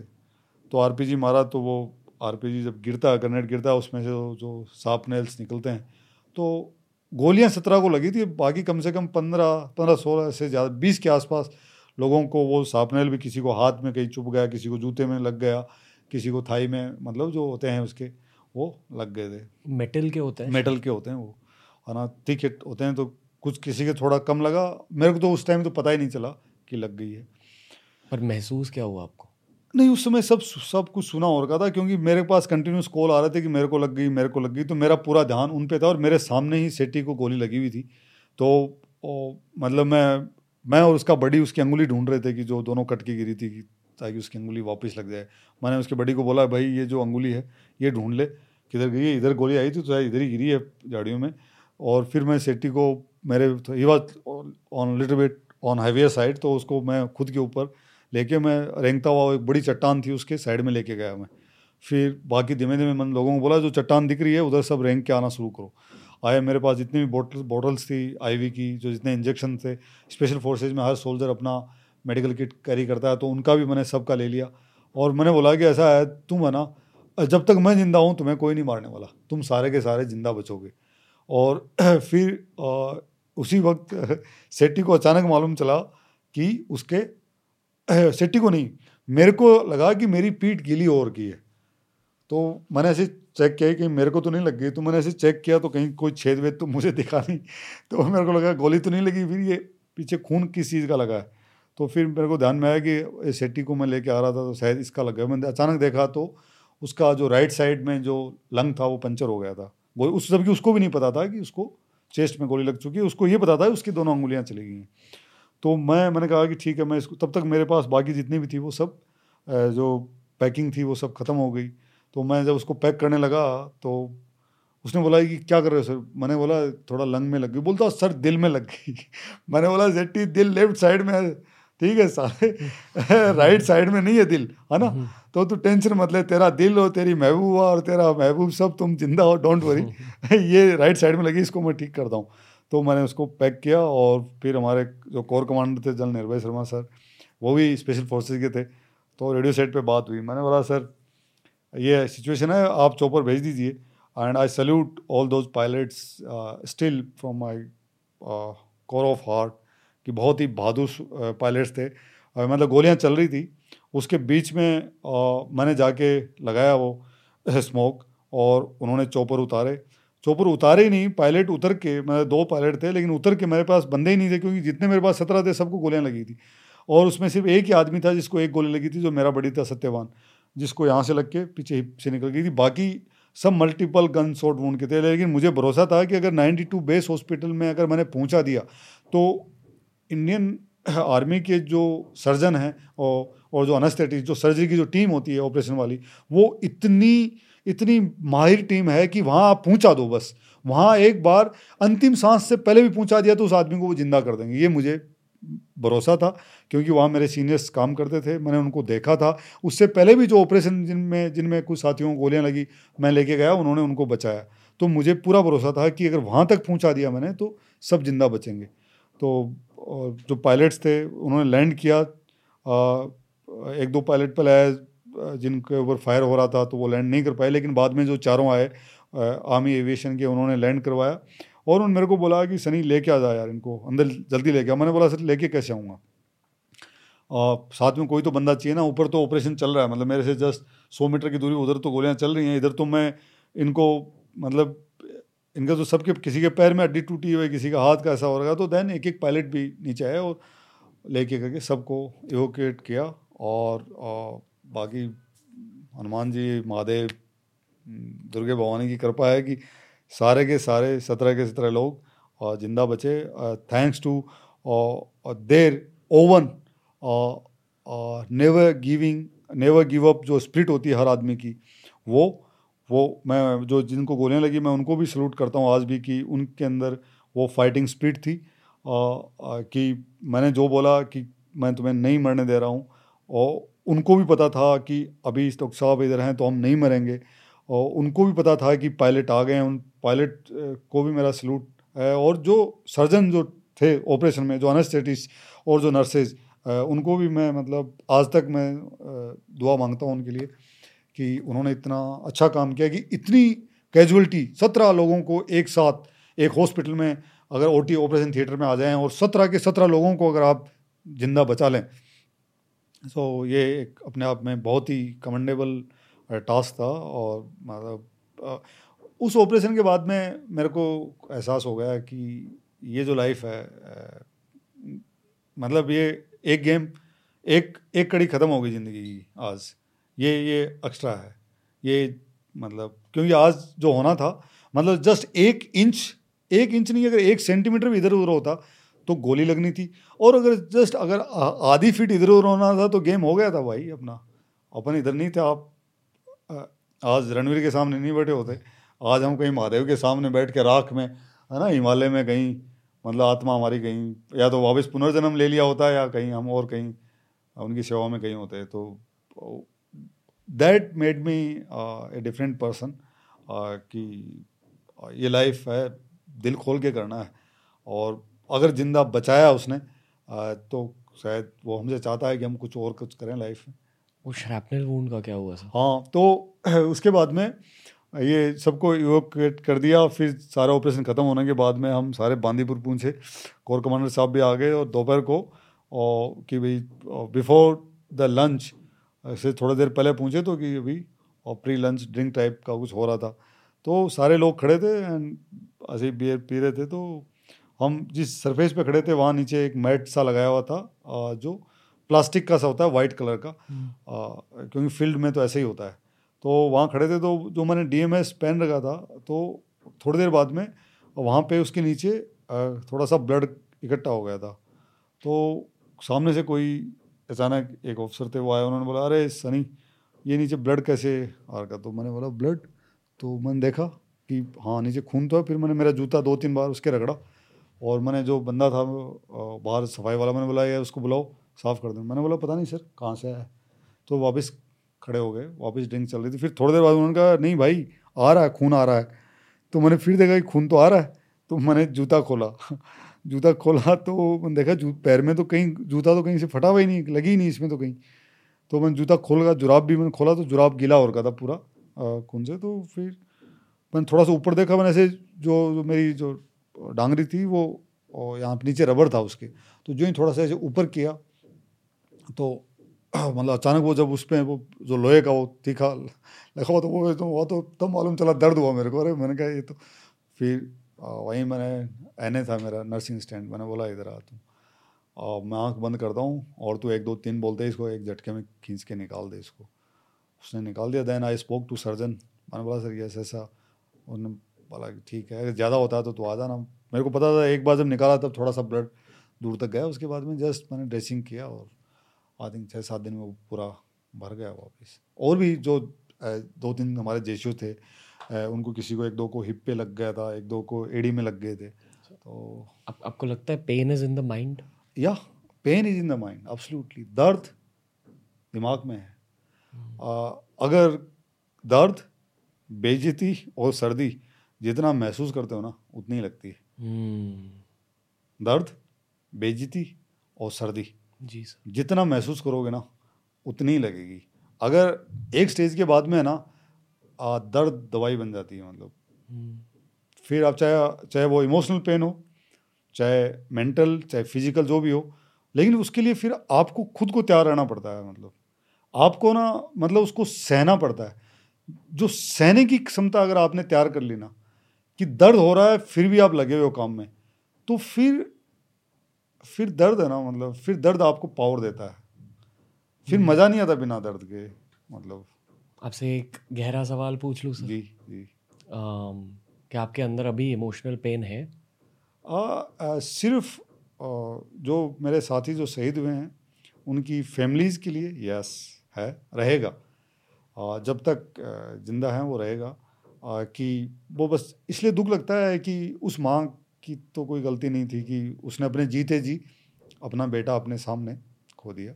या उन बच्चों की तो कोई गलती नहीं है कि उनको अपने बाप का जो मिलनी चाहिए एक पूरी ज़िंदगी में यंग एज में, जैसे आप में, हमें, हमारे फादर ने गाइड किया लाइफ में जब हम संघर्ष कर रहे थे यंग एज में क्या सही है, क्या गलत है, कोई हाथ पकड़ने वाला होता है तो उनके फादर का जो साया था उनके सिर से चला गया। या वो बहन जिसने भाई खोया या वो वो बहन जिसने अपना पति खोया यंग एज में तो मतलब उस उस एज में अपने लाइफ पार्टनर को खोना मतलब वो पेन शायद उनको हमसे ज़्यादा है। तो ये एक थोड़ा सा इमोशनल दर्द है। पर, पर आप आप इस दर्द को मतलब जाने क्यों नहीं देते? मैं इस दर्द को ना थोड़ा सा इस दर्द से मैं एनर्जी लेके मैं इसको एक चैनलाइज करने की कोशिश कर रहा हूँ। मैं जब डॉक्टर कलाम के साथ जब था थोड़े टाइम के लिए तो मैंने उनके साथ ये शेयर किया था कि ऐसा ऐसा है उनको पता था कि ये है एंड डॉक्टर कलाम का मानना था कि इमोशनल होना बहुत ज़रूरी है। आ, अगर आप इमोशनल नहीं हो तो फिर पत्थर हो जाते हो। ज़रूरी नहीं हर चीज़ के लिए इमोशनल हो लेकिन जेन्यून जो चीज़ें हैं जैसे आज आप, मैं हर हिंदुस्तानी तिरंगे के लिए थोड़ा सा इमोशनल है। अगर आपके मेरे किसी के सामने अगर तिरंगे की कोई तोहिन कर रहा हो तो हमें डेफिनेटली अंदर एक भावनाएँ, एक गुस्सा, एक क्रोध या इमोशंस आएँगे। तो जिन उन चीज़ों के लिए आपके दिल में, आपके जहन में इमोशन होना ज़रूरी है, होना भी चाहिए। वो वो आपको एक बैलेंस भी करता है एज ए ह्यूमन बींग तो जो ये आपने कहा, ये दर्द क्यों नहीं जाने देते? तो मैं इस दर्द की दवा बनाने में लगा हूँ। और तो मैं जब डॉक्टर कलाम के साथ था कि ऐसा ऐसा ऐसा क्या किया जाए तो उनका था कि क्यों नहीं हम जो शहीद परिवार हैं जिन्होंने अपने बच्चे खोए हैं, अपने फादर खोए हैं, अपने पति खोए हैं, भाई खोए हैं, उन फैमिलीज़ को, और क्यों नहीं हम देश की जो आम जनता है, उसके करीब लेके आएँ। क्यों नहीं हम उनके बच्चों के लिए कुछ एजुकेशन का कुछ करें? आ, कुछ एक ऐसा मिशन करना चाहिए हमें। आ, किसी भी फौजी के परिवार को जनता से पैसा एक रुपया नहीं चाहिए उनको। उनको सिर्फ़ इज़्ज़त चाहिए मोहब्बत चाहिए। आपने अगर किसी शहीद के परिवार के पास आप दो मिनट जाके उनकी माँ या उनके फादर के पास बैठें और उनके बेटे के बारे में बात करें आप उनको ये एहसास करवा दें कि वो नहीं है मैं हूँ आपका बेटा। मैं हूँ हम आपके साथ हैं। मैं आपको बता सकता हूँ कि उसके बाद में वो माँ और वो पिता जो शहीद के हैं, वो आपको ज़िंदगी भर है ना, आप, आपके अंदर अपने बच्चे की शक्ल देखना शुरू कर देंगे। उनको जस्ट एक रेस्पेक्ट चाहिए होता है। वो सबसे बड़ी आप दौलत अगर दे सकते हैं तो शायद वही है एक शहीद परिवार को।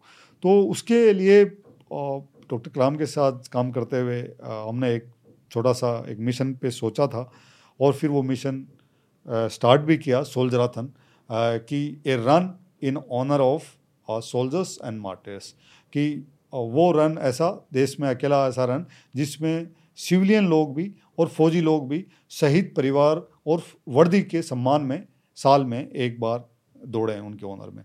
ताकि और उनको उस फ़ंक्शन में आ, उसके ब्रांड एम्बेसडर उसके हीरोज़ वही सोल्जर्स फैमिली वो रहें और उससे जो भी अगर फंड जनरेट होते हैं अगर कोई एनजीओ साथ में आता है तो आर्मी का जो आर्मी बैटल वुंडेड सोल्जर्स का जो फंड है उसके अंदर हम वो पैसे उनकी बच्चों की एजुकेशन के लिए या वो सोल्जर्स जो इंजर्ड हो चुके हैं जिनके हाथ पैर युद्ध में या टेररिस्ट से लड़ते हुए जिनको इंजरी हुई एक क्षति पहुँची है तो उनको हम सपोर्ट कर सकें। तो वो एक मिशन चलाया है और वो दिल के बहुत करीब है। सर इतनी सारी चीज़ें देखने के बाद भगवान को लेकर आपकी क्या राय है? हाँ भगवान है। जैसे मेरा मानना है कि हनुमान भी हैं और महादेव भी हैं इस हैं कहीं कहीं पे चाहे वो किसी भी रूप में हो और चाहे माँ बाप में दिखें चाहे हो सकता है आप में दिख जाए मुझे चाहे नेचर में दिख जाए कहीं कहीं हैं वो। आ, और क्योंकि जो हो रहा है आ, वो इतना ऐसे प्लान करके हो नहीं सकता। आ, कि जिस ढंग से जो हुआ मेरे साथ ज़िंदगी में और मेरे साथियों के साथ हुआ आ, कि आज किसी की एंगेजमेंट हुई है और इतना खुशी का मौका है और बंदा आज आया है केक काट रहे हैं और एक घंटे बाद में ऑपरेशन हो रहा है उसके अंदर वो बंदा। टेरिस्ट मार देते हैं हम सात छः और लेकिन बंदे की जान चली जाती है। तो और जो जो खुद का मैंने आपको बताया वाक़ ये सब चीज़ें मेरे को एक बहुत ज़्यादा बिलीव करवाती हैं। कि कहीं तो कहीं तो महादेव है कहीं तो कहीं तो है जो हमें देख रहा है। और अगर कोई नहीं देख रहा है तो वो तो पक्का देख रहा है। हम्म। तो मेरा बिलीफ मेरा मानना है ऐसा हो सकता है लोगों का नहीं है वो उनकी मर्ज़ी है। आ, लेकिन आ, जो इस जर्नी में जो यहाँ तक लेके आया है आ, और अदरवाइज़ उसको अपना गेम कर देना था मेरा तो गेम हो जाना था। आ, कोई कोई कोई वजह ही नहीं थी कि जहाँ पे सत्रह लोगों को लगी हैं आजू बाजू कोई बचा ही नहीं आदमी। जहाँ लोगों के फेफड़े उड़ गए, जहाँ लोगों की अंगुलियाँ सब कुछ उड़ गया। तो जो वहाँ स्प्लिंटर लगा तो वो टांग भी लेके जा सकता था। कोई ज़रूरी थोड़ा ना वो तो उधर, जैसे जेसू साहब के हिप में लगी, यहाँ लगी तो किसी के यूरिन में बाद में प्रॉब्लम हुई कि वो जहाँ पे जाके अटक गया।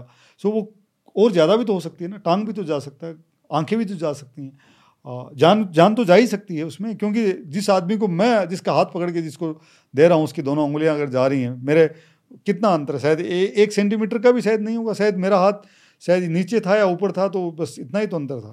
और सामने तो खड़े हैं और आधी फिट होती तो थैंक यू जय हिंद।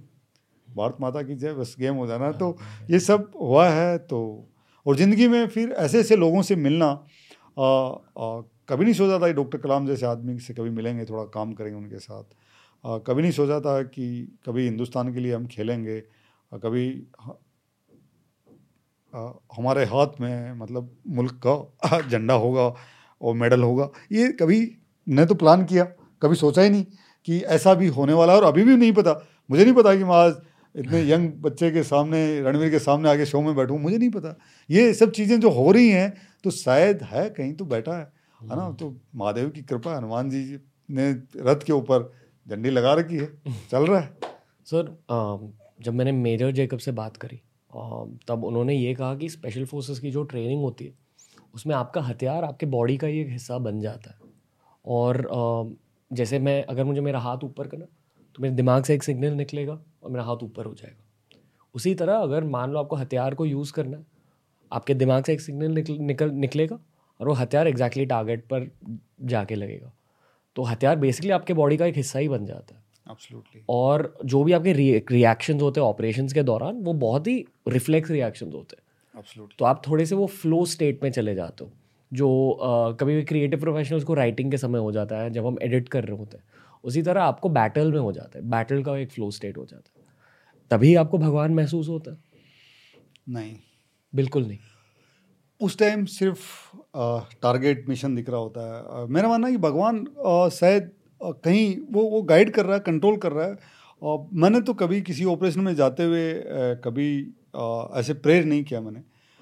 कि हे मालिक हे भगवान हे हनुमान जी हे महादेव जी ये सही कर दें नहीं। अ, लेकिन बस अ, जब ऑपरेशन करके आए तब हमेशा हमने आके दुर्गे भवानी की जय महादेव हर हर महादेव जय बजरंग बली जो हम हमारे जो वार क्राइज हैं वो ज़रूर बोला। लेकिन अ, कभी स्पेशली ऐसे प्रेयर नहीं की क्योंकि अ, शायद कहीं अंदर ही होगा कहीं कहीं तो अगर गलत कर रहे हैं तो अगर उसको तो हमारी ज़रूरत है ना हमें लेके जाना है तो हमें ले जाएगा। बहाना होगा वो कि टेरिस्ट की गोली या कोई एक्सीडेंट होगा। लेकिन जो हथियार की बात है हथियार स्पेशल फोर्सेज में चाहे आप रात को सोते हो तो भी बाजू में ही हथियार भी आपके बाजू में ही सोता है। और वो वो आपका तीसरा साथी है आपके बड़ी के अलावा। एक आप खुद हैं एक आपका बड़ी है और एक आपका हथियार है। आपका कोई फेवरेट हथियार था? ए के फोर्टी सेवन से बढ़िया। और मैंने कोई हथियार देखा नहीं है क्योंकि मैंने बहुत बार ऐसा देखा है कि हथियार में रोक पड़ जाती हैं। मैंने मतलब एक बार एक ऑपरेशन में एक जहाँ हम गए वहाँ से हमें एक वेपन मिला। और वो मतलब उसमें इतना जंग लगा हुआ था उसमें। बहुत ही ज़्यादा जंग लगा हुआ था। जो मेरा जो वी जेड जो था अ, उसकी मेरी जो मैगजीन है वो सारी ख़त्म हो गई थी। तो जब वापस आ रहे थे तो एक जगह हमारा एम्बु मतलब टाकरा हो गया टेरिस से। तो जब चलाने लगे तो मेरे वाली सारी ख़त्म हो गई। तो और मेरे जो बाजू में बंदा था उसने कहा साहब मेरे पास तो एक ही का एक ही की है मैगजीन। तो मैंने कहा एक ही का वेपन तो अपने पास भी इधर है लेकिन इस तो इसमें जंग लगा हुआ है। तो ऐसे ही मैंने उसमें मैगजीन लगाई और मैंने उसको दो तीन बार ऐसे ताकि उसकी बर्फ़ अंदर घुसी वो निकल जाए। और मैंने फायर करना शुरू किया और फायर वो चल पड़ा। तो मतलब बाकी सारे जो हथियार हैं उनमें फिर भी कई बार रोक पड़ जाती है। कई बार मतलब कि डस्ट या नमी या उसकी वजह से थोड़ा बहुत उसका फ़ंक्शन है वो हो जाता है। लेकिन A K is like all weather all season अगर आपने हाथ में लिया हुआ है तो निशाना अगर सही है हम्म। और अगले वाले से पहले पे है तो आपने उसको ठोक दिया। और हैंड टू हैंड कॉम्बैट किया आपने? हाँ नहीं हैंड टू हैंड ऐसी कभी नौबत आई नहीं मतलब कभी सर, नहीं हुआ। एक आपने इसी पॉडकास्ट में अभी ये बताया कि ठंड ठंडी एक ऐसी चीज़ होती है जो सिर्फ़ आपके दिमाग में होती है जो दर्द की तरह होती है बिल्कुल। अ, तो अ, आपके ऑपरेशन के दौरान ऐसे कोई बहुत ज़्यादा मुश्किल टेरेन्स रहे हैं? या या और जैसे एक बार एक ऑपरेशन में हम जा रहे थे तो हमारे साथ एक बीएसएफ के ए, मतलब नेविगेटर जो कहते हैं नेविगेशन वाले जी वो जवान हमारे साथ थे। और बहुत ही हंस खुश मिजाज आदमी था वो। और उनको उस रास्ते का पता था वो कश्मीर के ही थे। आ, तो वो बीएसएफ में काम कर रहे थे तो। और उनको भी पता नहीं था। उनको लगा कि शायद ये ऑपरेशन मतलब रात को जाएँगे और हो जाएगा तो वापस आ जाएँगे। लेकिन हमारा ये था कि अगर हम जाएँगे तो मार के ही आएँगे वापस। तो बर्फ़ पड़ी हुई थी। तो जब रात, हम रात को निकले तो क्या हुआ कि एक नाला था तो इधर बर्फ़ पड़ी हुई, इधर बर्फ़ पड़ी हुई। तो आप उसके ऊपर से जो आगे क्रॉस करते हो शुरू के जो बंदे क्रॉस करते हैं, वो तो तब तो हार्ड है तो वो निकल गए, ठीक है। वो नेविगेटर था, आगे था, आगे गया तो उसको लगा कि मतलब पीछे एक दो बंदे रह गए तो वापस कूद के इधर आ गया। तो लास्ट के जो मतलब बारह तेरह बंदे थे तो वो नाला इतना बड़ा हो गया कि अब उस पर जंप नहीं लगाया लगाया जा रहा था। तो सबने कहा कि एक साथ इनको, एक साथ निकलने के चक्कर में गलती से वो बर्फ़ है ना, वो ढह गई। ढह गई तो उसमें पानी आ रहा था एकदम। तो वो पानी जो एकदम मतलब जब ड्रेस पे लगा तो उसमें तो बॉडी गर्म हो रही थी, क्योंकि चलते हुए आ रहे थे तो उस- एकदम बर्फीले पानी में सब के सब मतलब एकदम वो हो गए, पूरे के पूरे। और उसका वेपन भी छूट गया बीएसएफ के जो जवान थे, जो नेविगेटर था, वेपन छूट गया तो बाहर आए तो उनका साहब मेरा हथियार। तो हमने कहा, नहीं भाई हथियार तो छोड़ के नहीं जा सकते। चाहे कुछ भी हो जाए। मतलब हथियार हथियार जाने का मतलब है, एक जवान चला गया। तो हथियार ढूंढो तो आगे अभी कैसे जाएँ? तो पानी के अंदर उतरो। तो बारी बारी से सबको उतरना पड़ेगा तो मतलब मुश्किल से शायद एक या दो बंदा बचा, बाकी सारे के सारे। हथियार तो निकाल लिए, लेकिन सारे के सारे बंदे गीले हो गए मतलब चेस्ट तक। तो फिर चलने लगे। बर्फ़ पड़ी हुई थी। चलते हुए बॉडी गर्म हो रही है। लेकिन जो ही जाके एम्बुस में बैठे, और फिर ठंडी हवा और बर्फ़ पड़ी हुई। तो मतलब अंदर से कहते हैं ना मतलब कि किलकारियाँ निकलती हैं ना से, लेकिन बैठे हुए हिल भी नहीं सकते। आपको पता है कि इसी जगह से आना उनको। तो लास्ट में जो बंदा था आई थिंक क्या तो नाम, शायद मोहसिन या कुछ नाम था उसका। तो उसने बोला, हमारे टीम कमांडर को, संग्राम सर को, बोला सर ऐसा है कि आ, मेरे को आप रोने की इजाज़त दे दो एक बार मैं ज़ोर से रोना चाहता हूँ।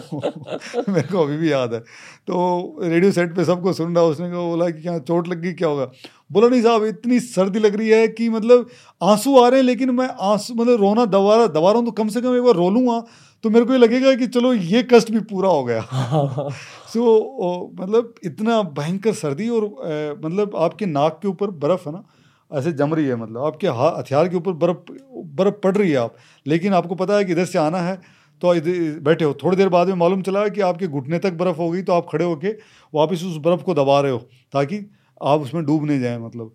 ठीक है? और फिर जो जो बर्फ़ ज़्यादा पड़ जाती है तो फिर आपका, आपके साथी को अगर भाग के जाना भी पड़े तो वो थोड़ा गैप भी हो जाता है कि इतना जल्दी आप क्रॉस नहीं कर पाएँगे, क्योंकि बर्फ़ में आपको, आपके पैर काफ़ी धंसेंगे एकदम।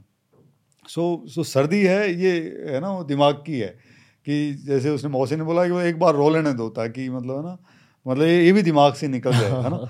अदरवाइज़ ये रहेगा कि इतनी सर्दी पड़ी तो वो एक kind of you know we find the excuse कई बार uh, कि ये प्रॉब्लम है तो अगर ऐसा कर लेंगे तो थोड़ा सा कम दर्द होगा तो और मेरा ये मानना है कि अगर आपको दर्द हो रहा है कहीं छोटा दर्द हो रहा है तो बड़ा दर्द पैदा कर दो तो छोटे दर्द वाले को भूल जाओ है ना। कि जैसे किसी आदमी को मान लो नाखून में अगर नाखून काटते हुए आपका अगर चोट लग गई तो आप ना खाना खाते हो तो हर टाइम दो दिन तक ऐसे कर रहे हैं हाथ को ला रहे हैं।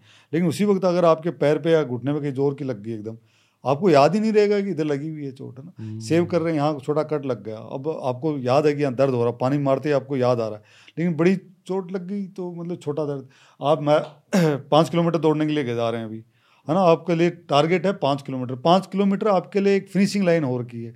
द मोमेंट आई से कि भाई आप पचास किलोमीटर स्पीड मार्च करने वाले हैं आप तो भूल ही गए पाँच किलोमीटर डिस्टेंस भी होता है hmm. आपका टारगेट ही आपने उठा के पचास पे रख दिया आपने. है ना हम्म। तो जो जितना बड़ा आप आगे रख देते हो ना तो उतना ही फिर पेन कम होने लग जाता है hmm. कि जब आपको दर्द हो रहा है तो आपको जैसे आपको लगा कि आपने इस आपके ज़िंदगी के इस सबसे खास दोस्त को इसको खो दिया आपने फिर आपको अगर मेंटली आपको ये लगे कि आज आपने इसको खो दिया इससे पहले दो को खो दिया इसका मतलब हो सकता है फ्यूचर में भी आप अपने साथियों को खोने वाले हैं तो आप धीमे धीमे वो जो दर्द है उसको सहने के लिए अपने आप को आप अकोमोडेट कर देते हो। हम्म।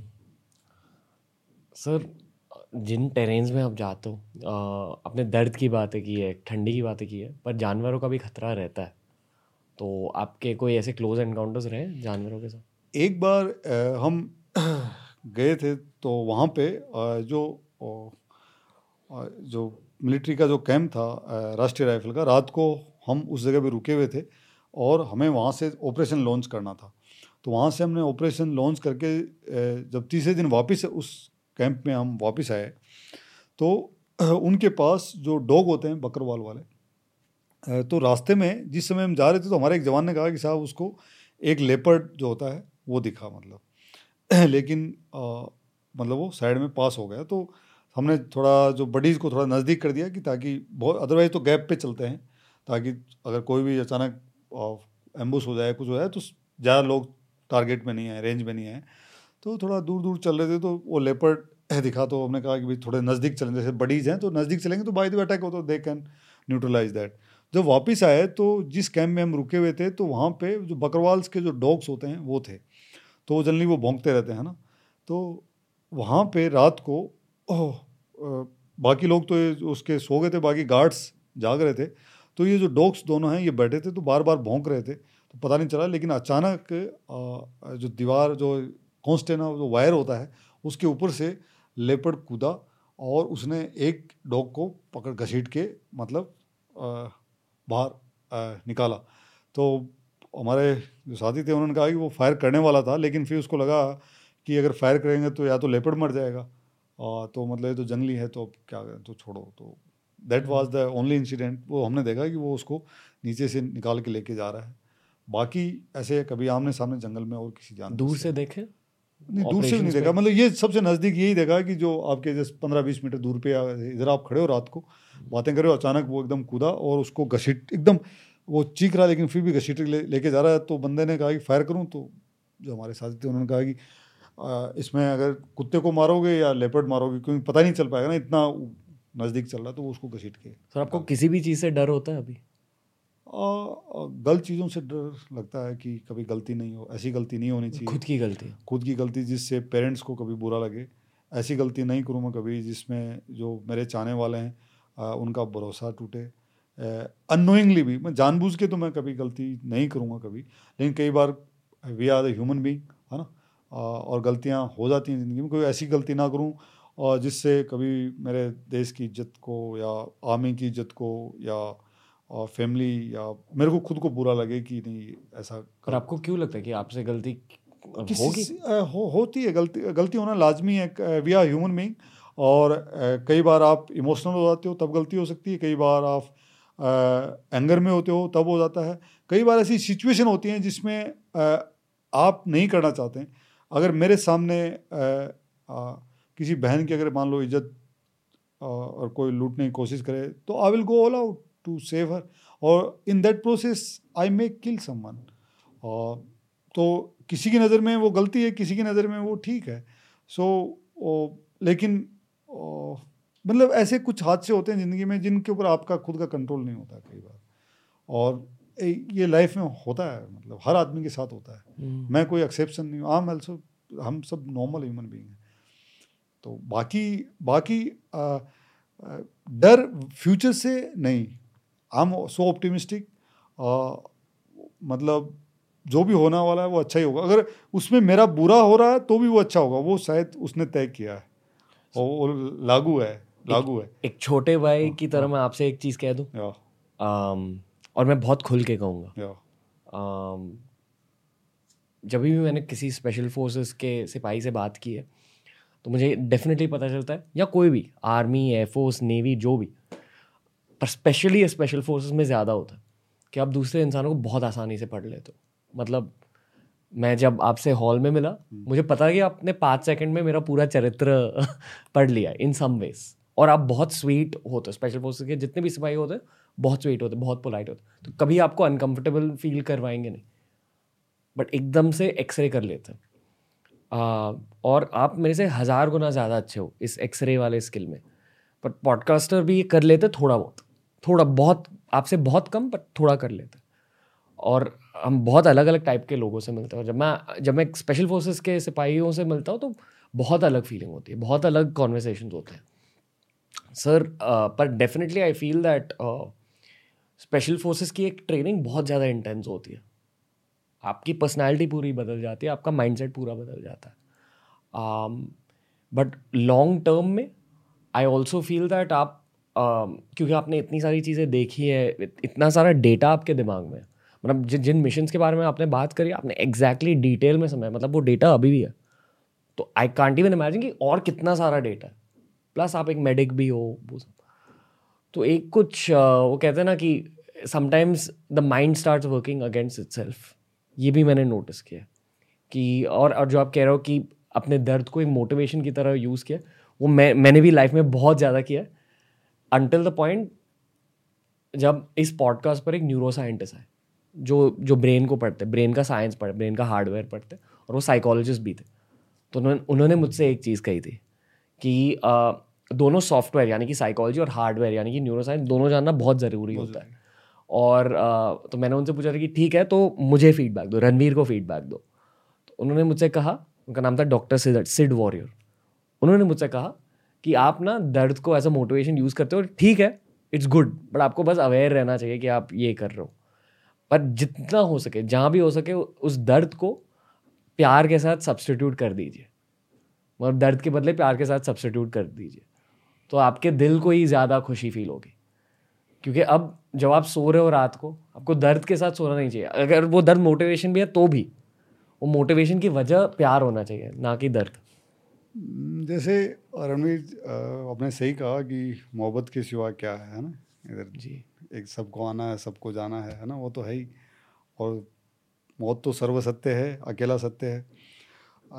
जैसे पेन मैंने कहा कि सिर्फ़ पेन वो वो वो एक वो इमोशनल वो वहाँ वाला पेन है। बाकी like whenever we meet सारे जब स्पेशल फोर्सेस के सोल्जर्स जैसे हम रेजिमेंट में मिलते हैं साल में जो हमारा सबसे बड़ा जो जंग जीता हुआ दिन होता है रेजिंग डे होता है उन सब पे हम जब मिलते हैं।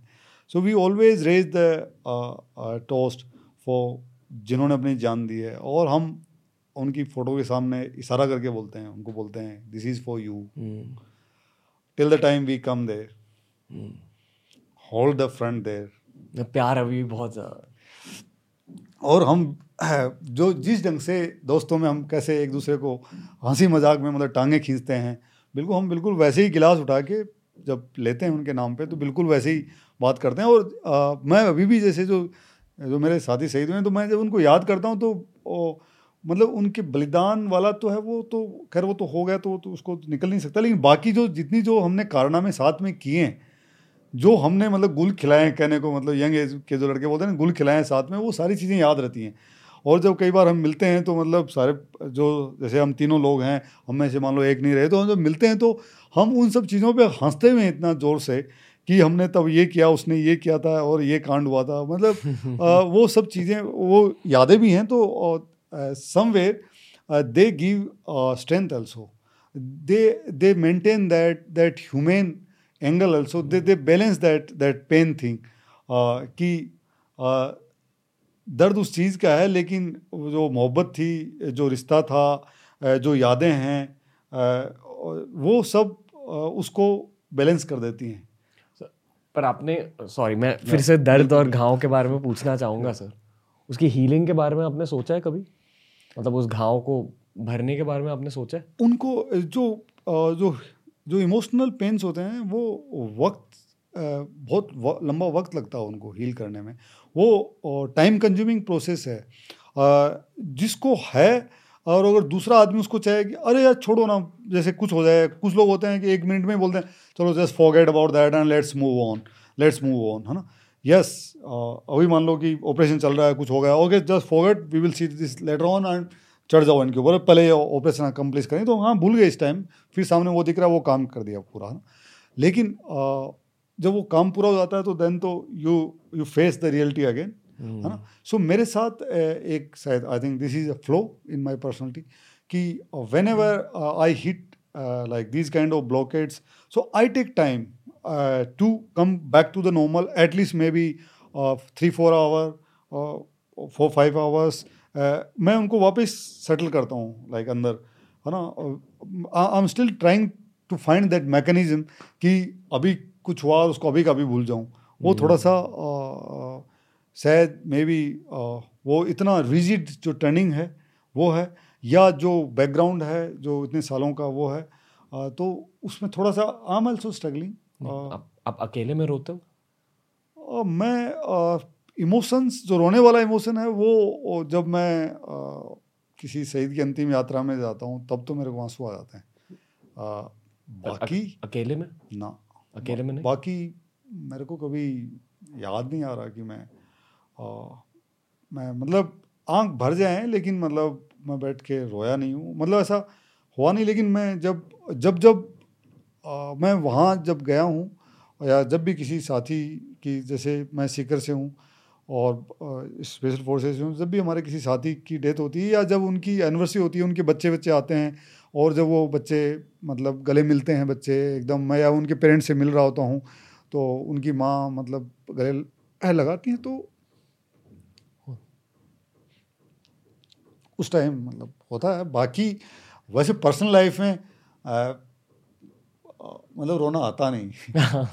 मैं पता नहीं क्यों नहीं आता। कई बार मैं सोचता हूँ कि भाई कभी हमें भी रोना आया है तो कुछ कम इसमें बहा दें। लेकिन वो आता नहीं मतलब। सर मैं जब मुझे रोना नहीं आ रहा होता हाँ। मैं या तो मंदिर चले जाता हूँ हाँ। या तो अकेले में मैं ध्यान करने बैठ जाता हूँ। और उस ध्यान में मैं जिस चीज़ की वजह से मुझे टेंशन मिल रही है उस चीज़ के बारे में ज़्यादा सोचता हूँ। और आ, देखो आई फील कि हर इंसान की अलग अलग लाइफ की जर्नी होती है। बिल्कुल बिल्कुल। और हर इंसान के अलग अलग चैलेंज होते हैं। चैलेंज होते पर कभी कभी कुछ चैलेंजेस की वजह से बहुत दर्द होता है हमारे दिल को स्पेशली जो मर्द होते हैं। आई फील कि औरतें आसानी से रो लेते हैं और ये एक सुपर पावर होता है। ये सुपर पावर है उनका।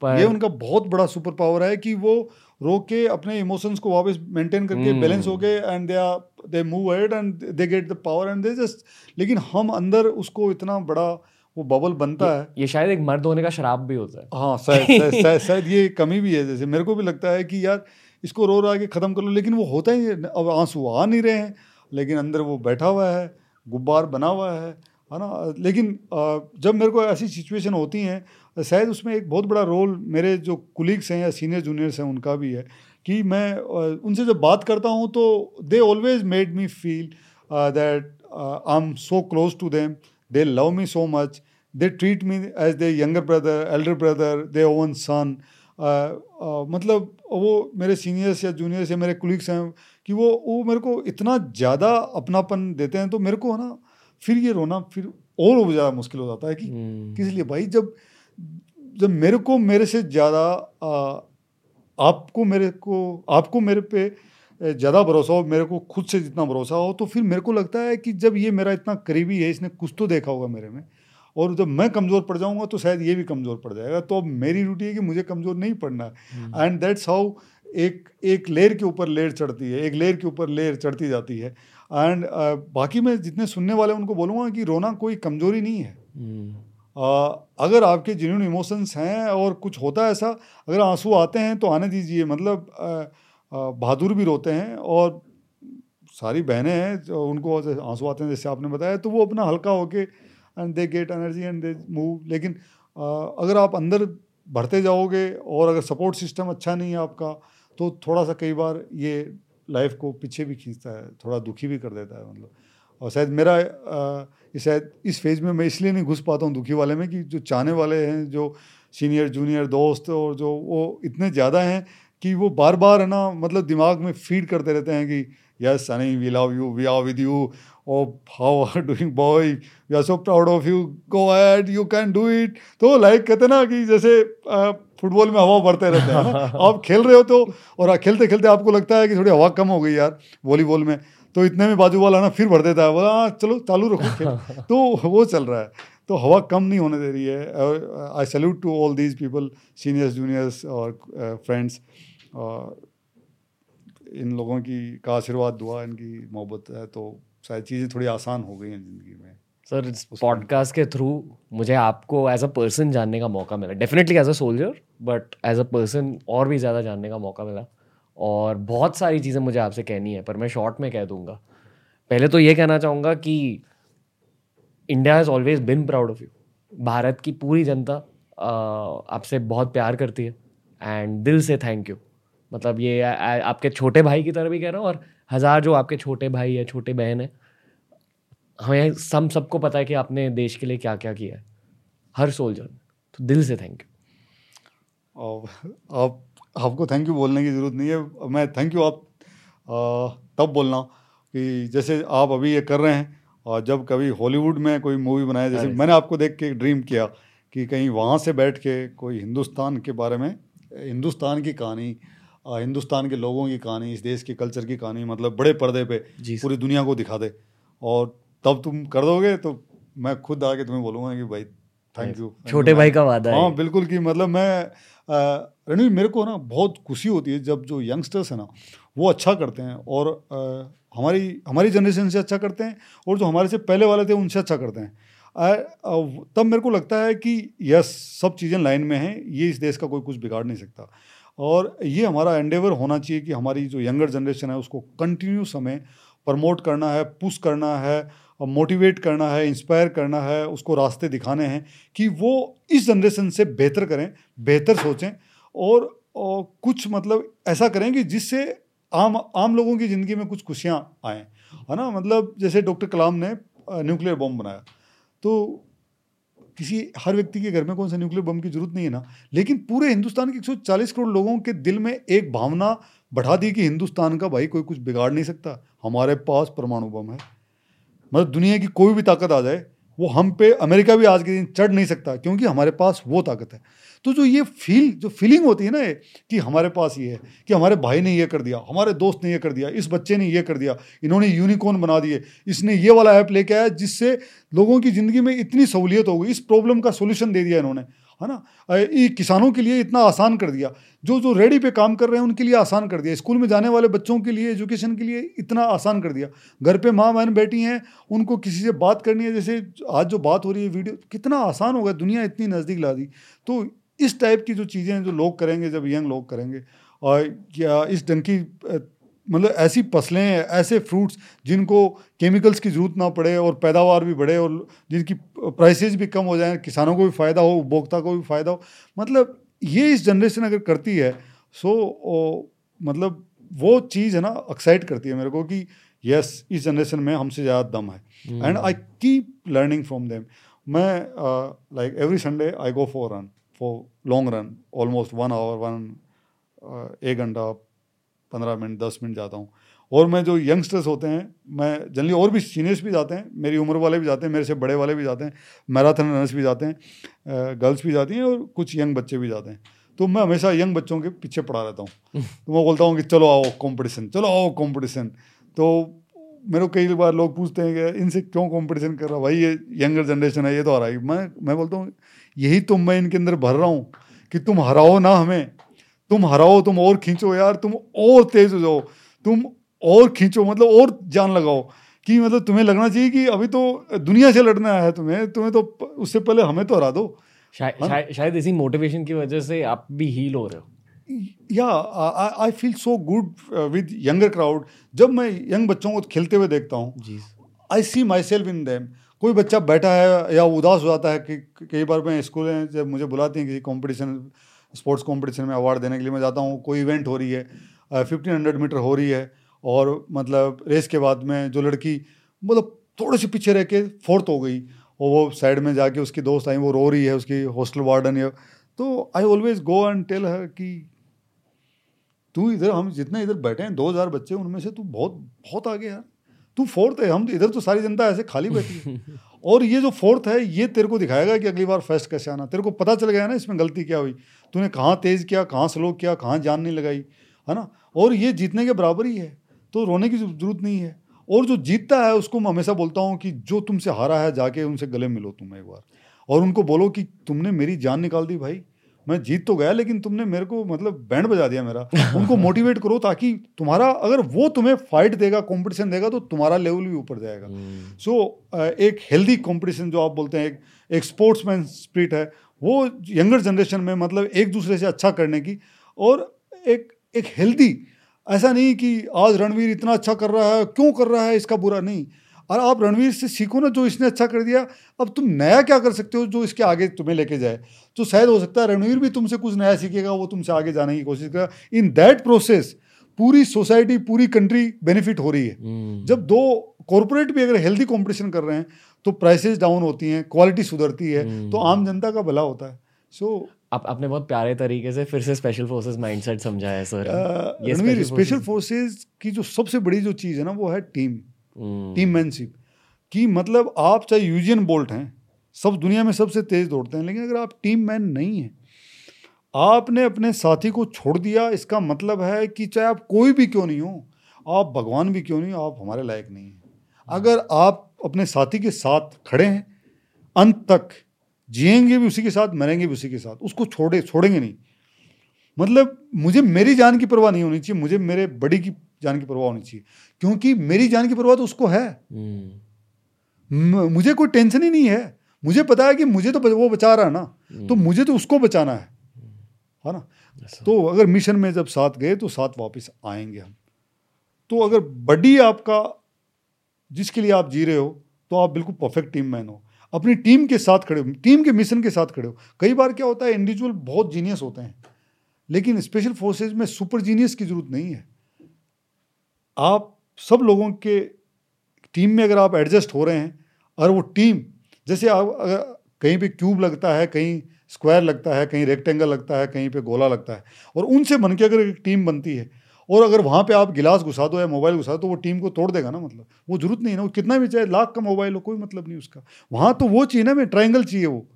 तो एक टीम में अगर एक नेविगेटर है अगर एक मेडिक है एक वेपन वाला है एक नेविगेशन वाला है एक डिमोलिशन वाला है तो अगर वो पाँचों मिलके अगर पूरी टीम को बना रहे हैं तो वो वो टीम की वो वो जो फाइटिंग जो स्किल जो है वो एक दूसरे को सपोर्ट कर रही है कि आपकी प्राइमरी स्किल डिमोलिशन है कि हम्म। आप इस बिल्डिंग को चार्ज लगा के उड़ा सकते हैं ये पाकिस्तान का ये बम ये जो रोड है इसको उड़ा सकते हैं ये कर सकते हैं। और अगर मेरी स्किल मेडिकल प्राइमरी है अगर आपको चोट लग गई तो मैं आपको बचा ही लूँगा। तीसरा बंदा उसकी प्राइमरी स्किल नेविगेशन है चाहे कहीं भी हो कुछ भी हो ये आपको टारगेट तक लेके जाएगा। लेकिन अगर बाई द वे उसकी जान चलेगी तो वो बंदा है उसकी सेकेंडरी स्किल नेविगेशन है तो उसकी प्राइमरी चाहे दूसरी हो कम्युनिकेशन हो लेकिन सेकेंडरी नेविगेशन है तो हमारे पास एक आदमी और है ऐसा जिसको वो चीज़ आती है। हम्म। तो ये जो जो टीम वाला जो सर्किल है यही ऑपरेशन की सुपर सक्सेस का राज है स्पेशल फोर्सेस का। हम्म, बाकी तो मेंटली आपको ट्रेन करते ही हैं और आपको बिल्कुल ऐसी चीज़ के लिए ट्रेन करते हैं जो अभी हुई नहीं है। अभी हुई नहीं है कि हम अलग अलग आइडिया सामने रखते हैं कि अगर ऐसा हो गया तो चलो ऐसा कर देते हैं। अगर ऐसा हो गया तो ऐसा कर देते हैं कि टेररिस्ट पीछे बैठा है पीछे से फायर करना है टारगेट पे कैसे हिट करना है? रात को फायर करना कुछ नहीं दिख रहा तो कैसे फायर करना? कहाँ से आवाज़ आ रही है? कितनी दूर से आ रही है? कितने क्या टारगेट है? बॉडी किस लेवल तक आप बॉडी को खींच सकते हो मतलब? बिना हम्म। पानी के कितने कम पानी पे कितने राशन पे? क्योंकि एक लंबे टाइम के बाद में तो इंजरी होना ही लगता है। सब ह्यूमन बॉडी तो रिएक्ट करेगी।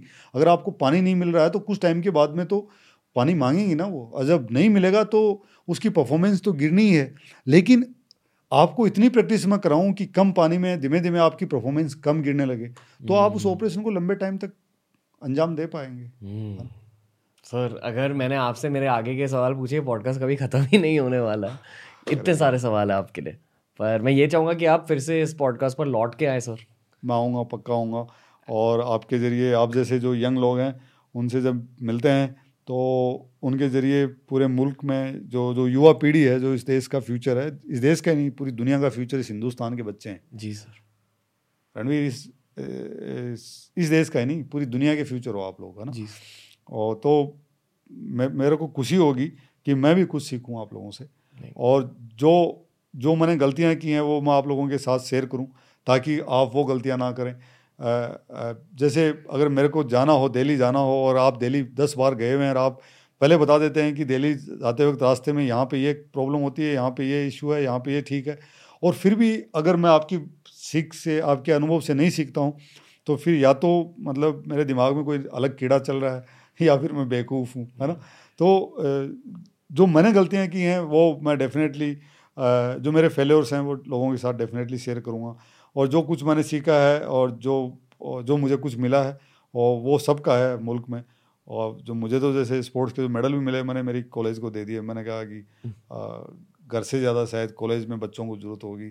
कोई और कोई यंग बच्चा कॉलेज से कोई नया सुरेंद्र पुनिया सनी पुनिया बन के निकले और और मेरे कॉलेज का नाम करे आर्मी का नाम करे तो दैट्स व्हाट आई फील नहीं sir collectively we salute you sir Jai Hind thank you brother जय हिंद एंड वो याद रखना आपको जो मैंने आपको बोला हॉलीवुड वाला पाँच साल का टारगेट है जी सर है ना? आप लोग भी सुन रहे हैं है ना। सारी टीम मतलब कि कभी कोई कौन सा वो होता है जो प्रीमियर कुछ होता है बड़ा वाला जिसमें कि अरे ये मूवी आ रही है कैंस वैंस तो वहाँ पे कोई हिंदुस्तान की कोई आप कोई कोई हिंदुस्तान की कहानी कोई ऐसी कहानी रखो कि दुनिया देखे कि क्या क्या देश है क्या लोग हैं यार क्या क्या स्प्रिट है इन लोगों की? प्लान प्लान वही है sir you will do thank thank you sir और अंत में मैं ये डेफिनेटली कहना चाहूँगा कि डेफिनेटली शिव जी का भी आशीर्वाद आप पे है. तो अ, बस keep being the person you are sir full India is very proud of you thank thanks brother Jai Jai Hind जय हिंद सर जय भारत फिट भारत दोस्तों तो ये था हमारा बहुत ही special special forces episode of T R S Hindi अगर आपको अच्छा लगा डेफिनेटली शेयर कीजिए दोस्तों के साथ। देखो मूवीज़ के थ्रू कंटेंट के थ्रू ऐसी स्टोरीज़ रिलीज़ नहीं हो सकती है। अगर इन स्टोरीज़ को इंटरनेट पर स्प्रेड करना है, अगर इन स्टोरीज़ को और ज़्यादा मशहूर बनाना है, वो सिर्फ़ और सिर्फ़ पॉडकास्ट के थ्रू होंगी। इस पॉडकास्ट को जितना हो सके शेयर कीजिए। My salute major Punia and every veteran of the Indian army ये इस पॉडकास्ट के थ्रू इंडियन आर्मी सीरीज़ की सिर्फ़ एक शुरुआत है। अगर आपको ऐसे ही इंडियन आर्मी के कॉन्वर्सेशंस देखने हैं डेफिनेटली हमारे इंग्लिश पॉडकास्ट को भी देखिए। ऐसा ही एक एपिसोड हमने मेजर विवेक जेकब के साथ बनाया। हम उसे नीचे लिंक कर देंगे। But for now keep supporting the Ranveer show Hindi Jai Hind.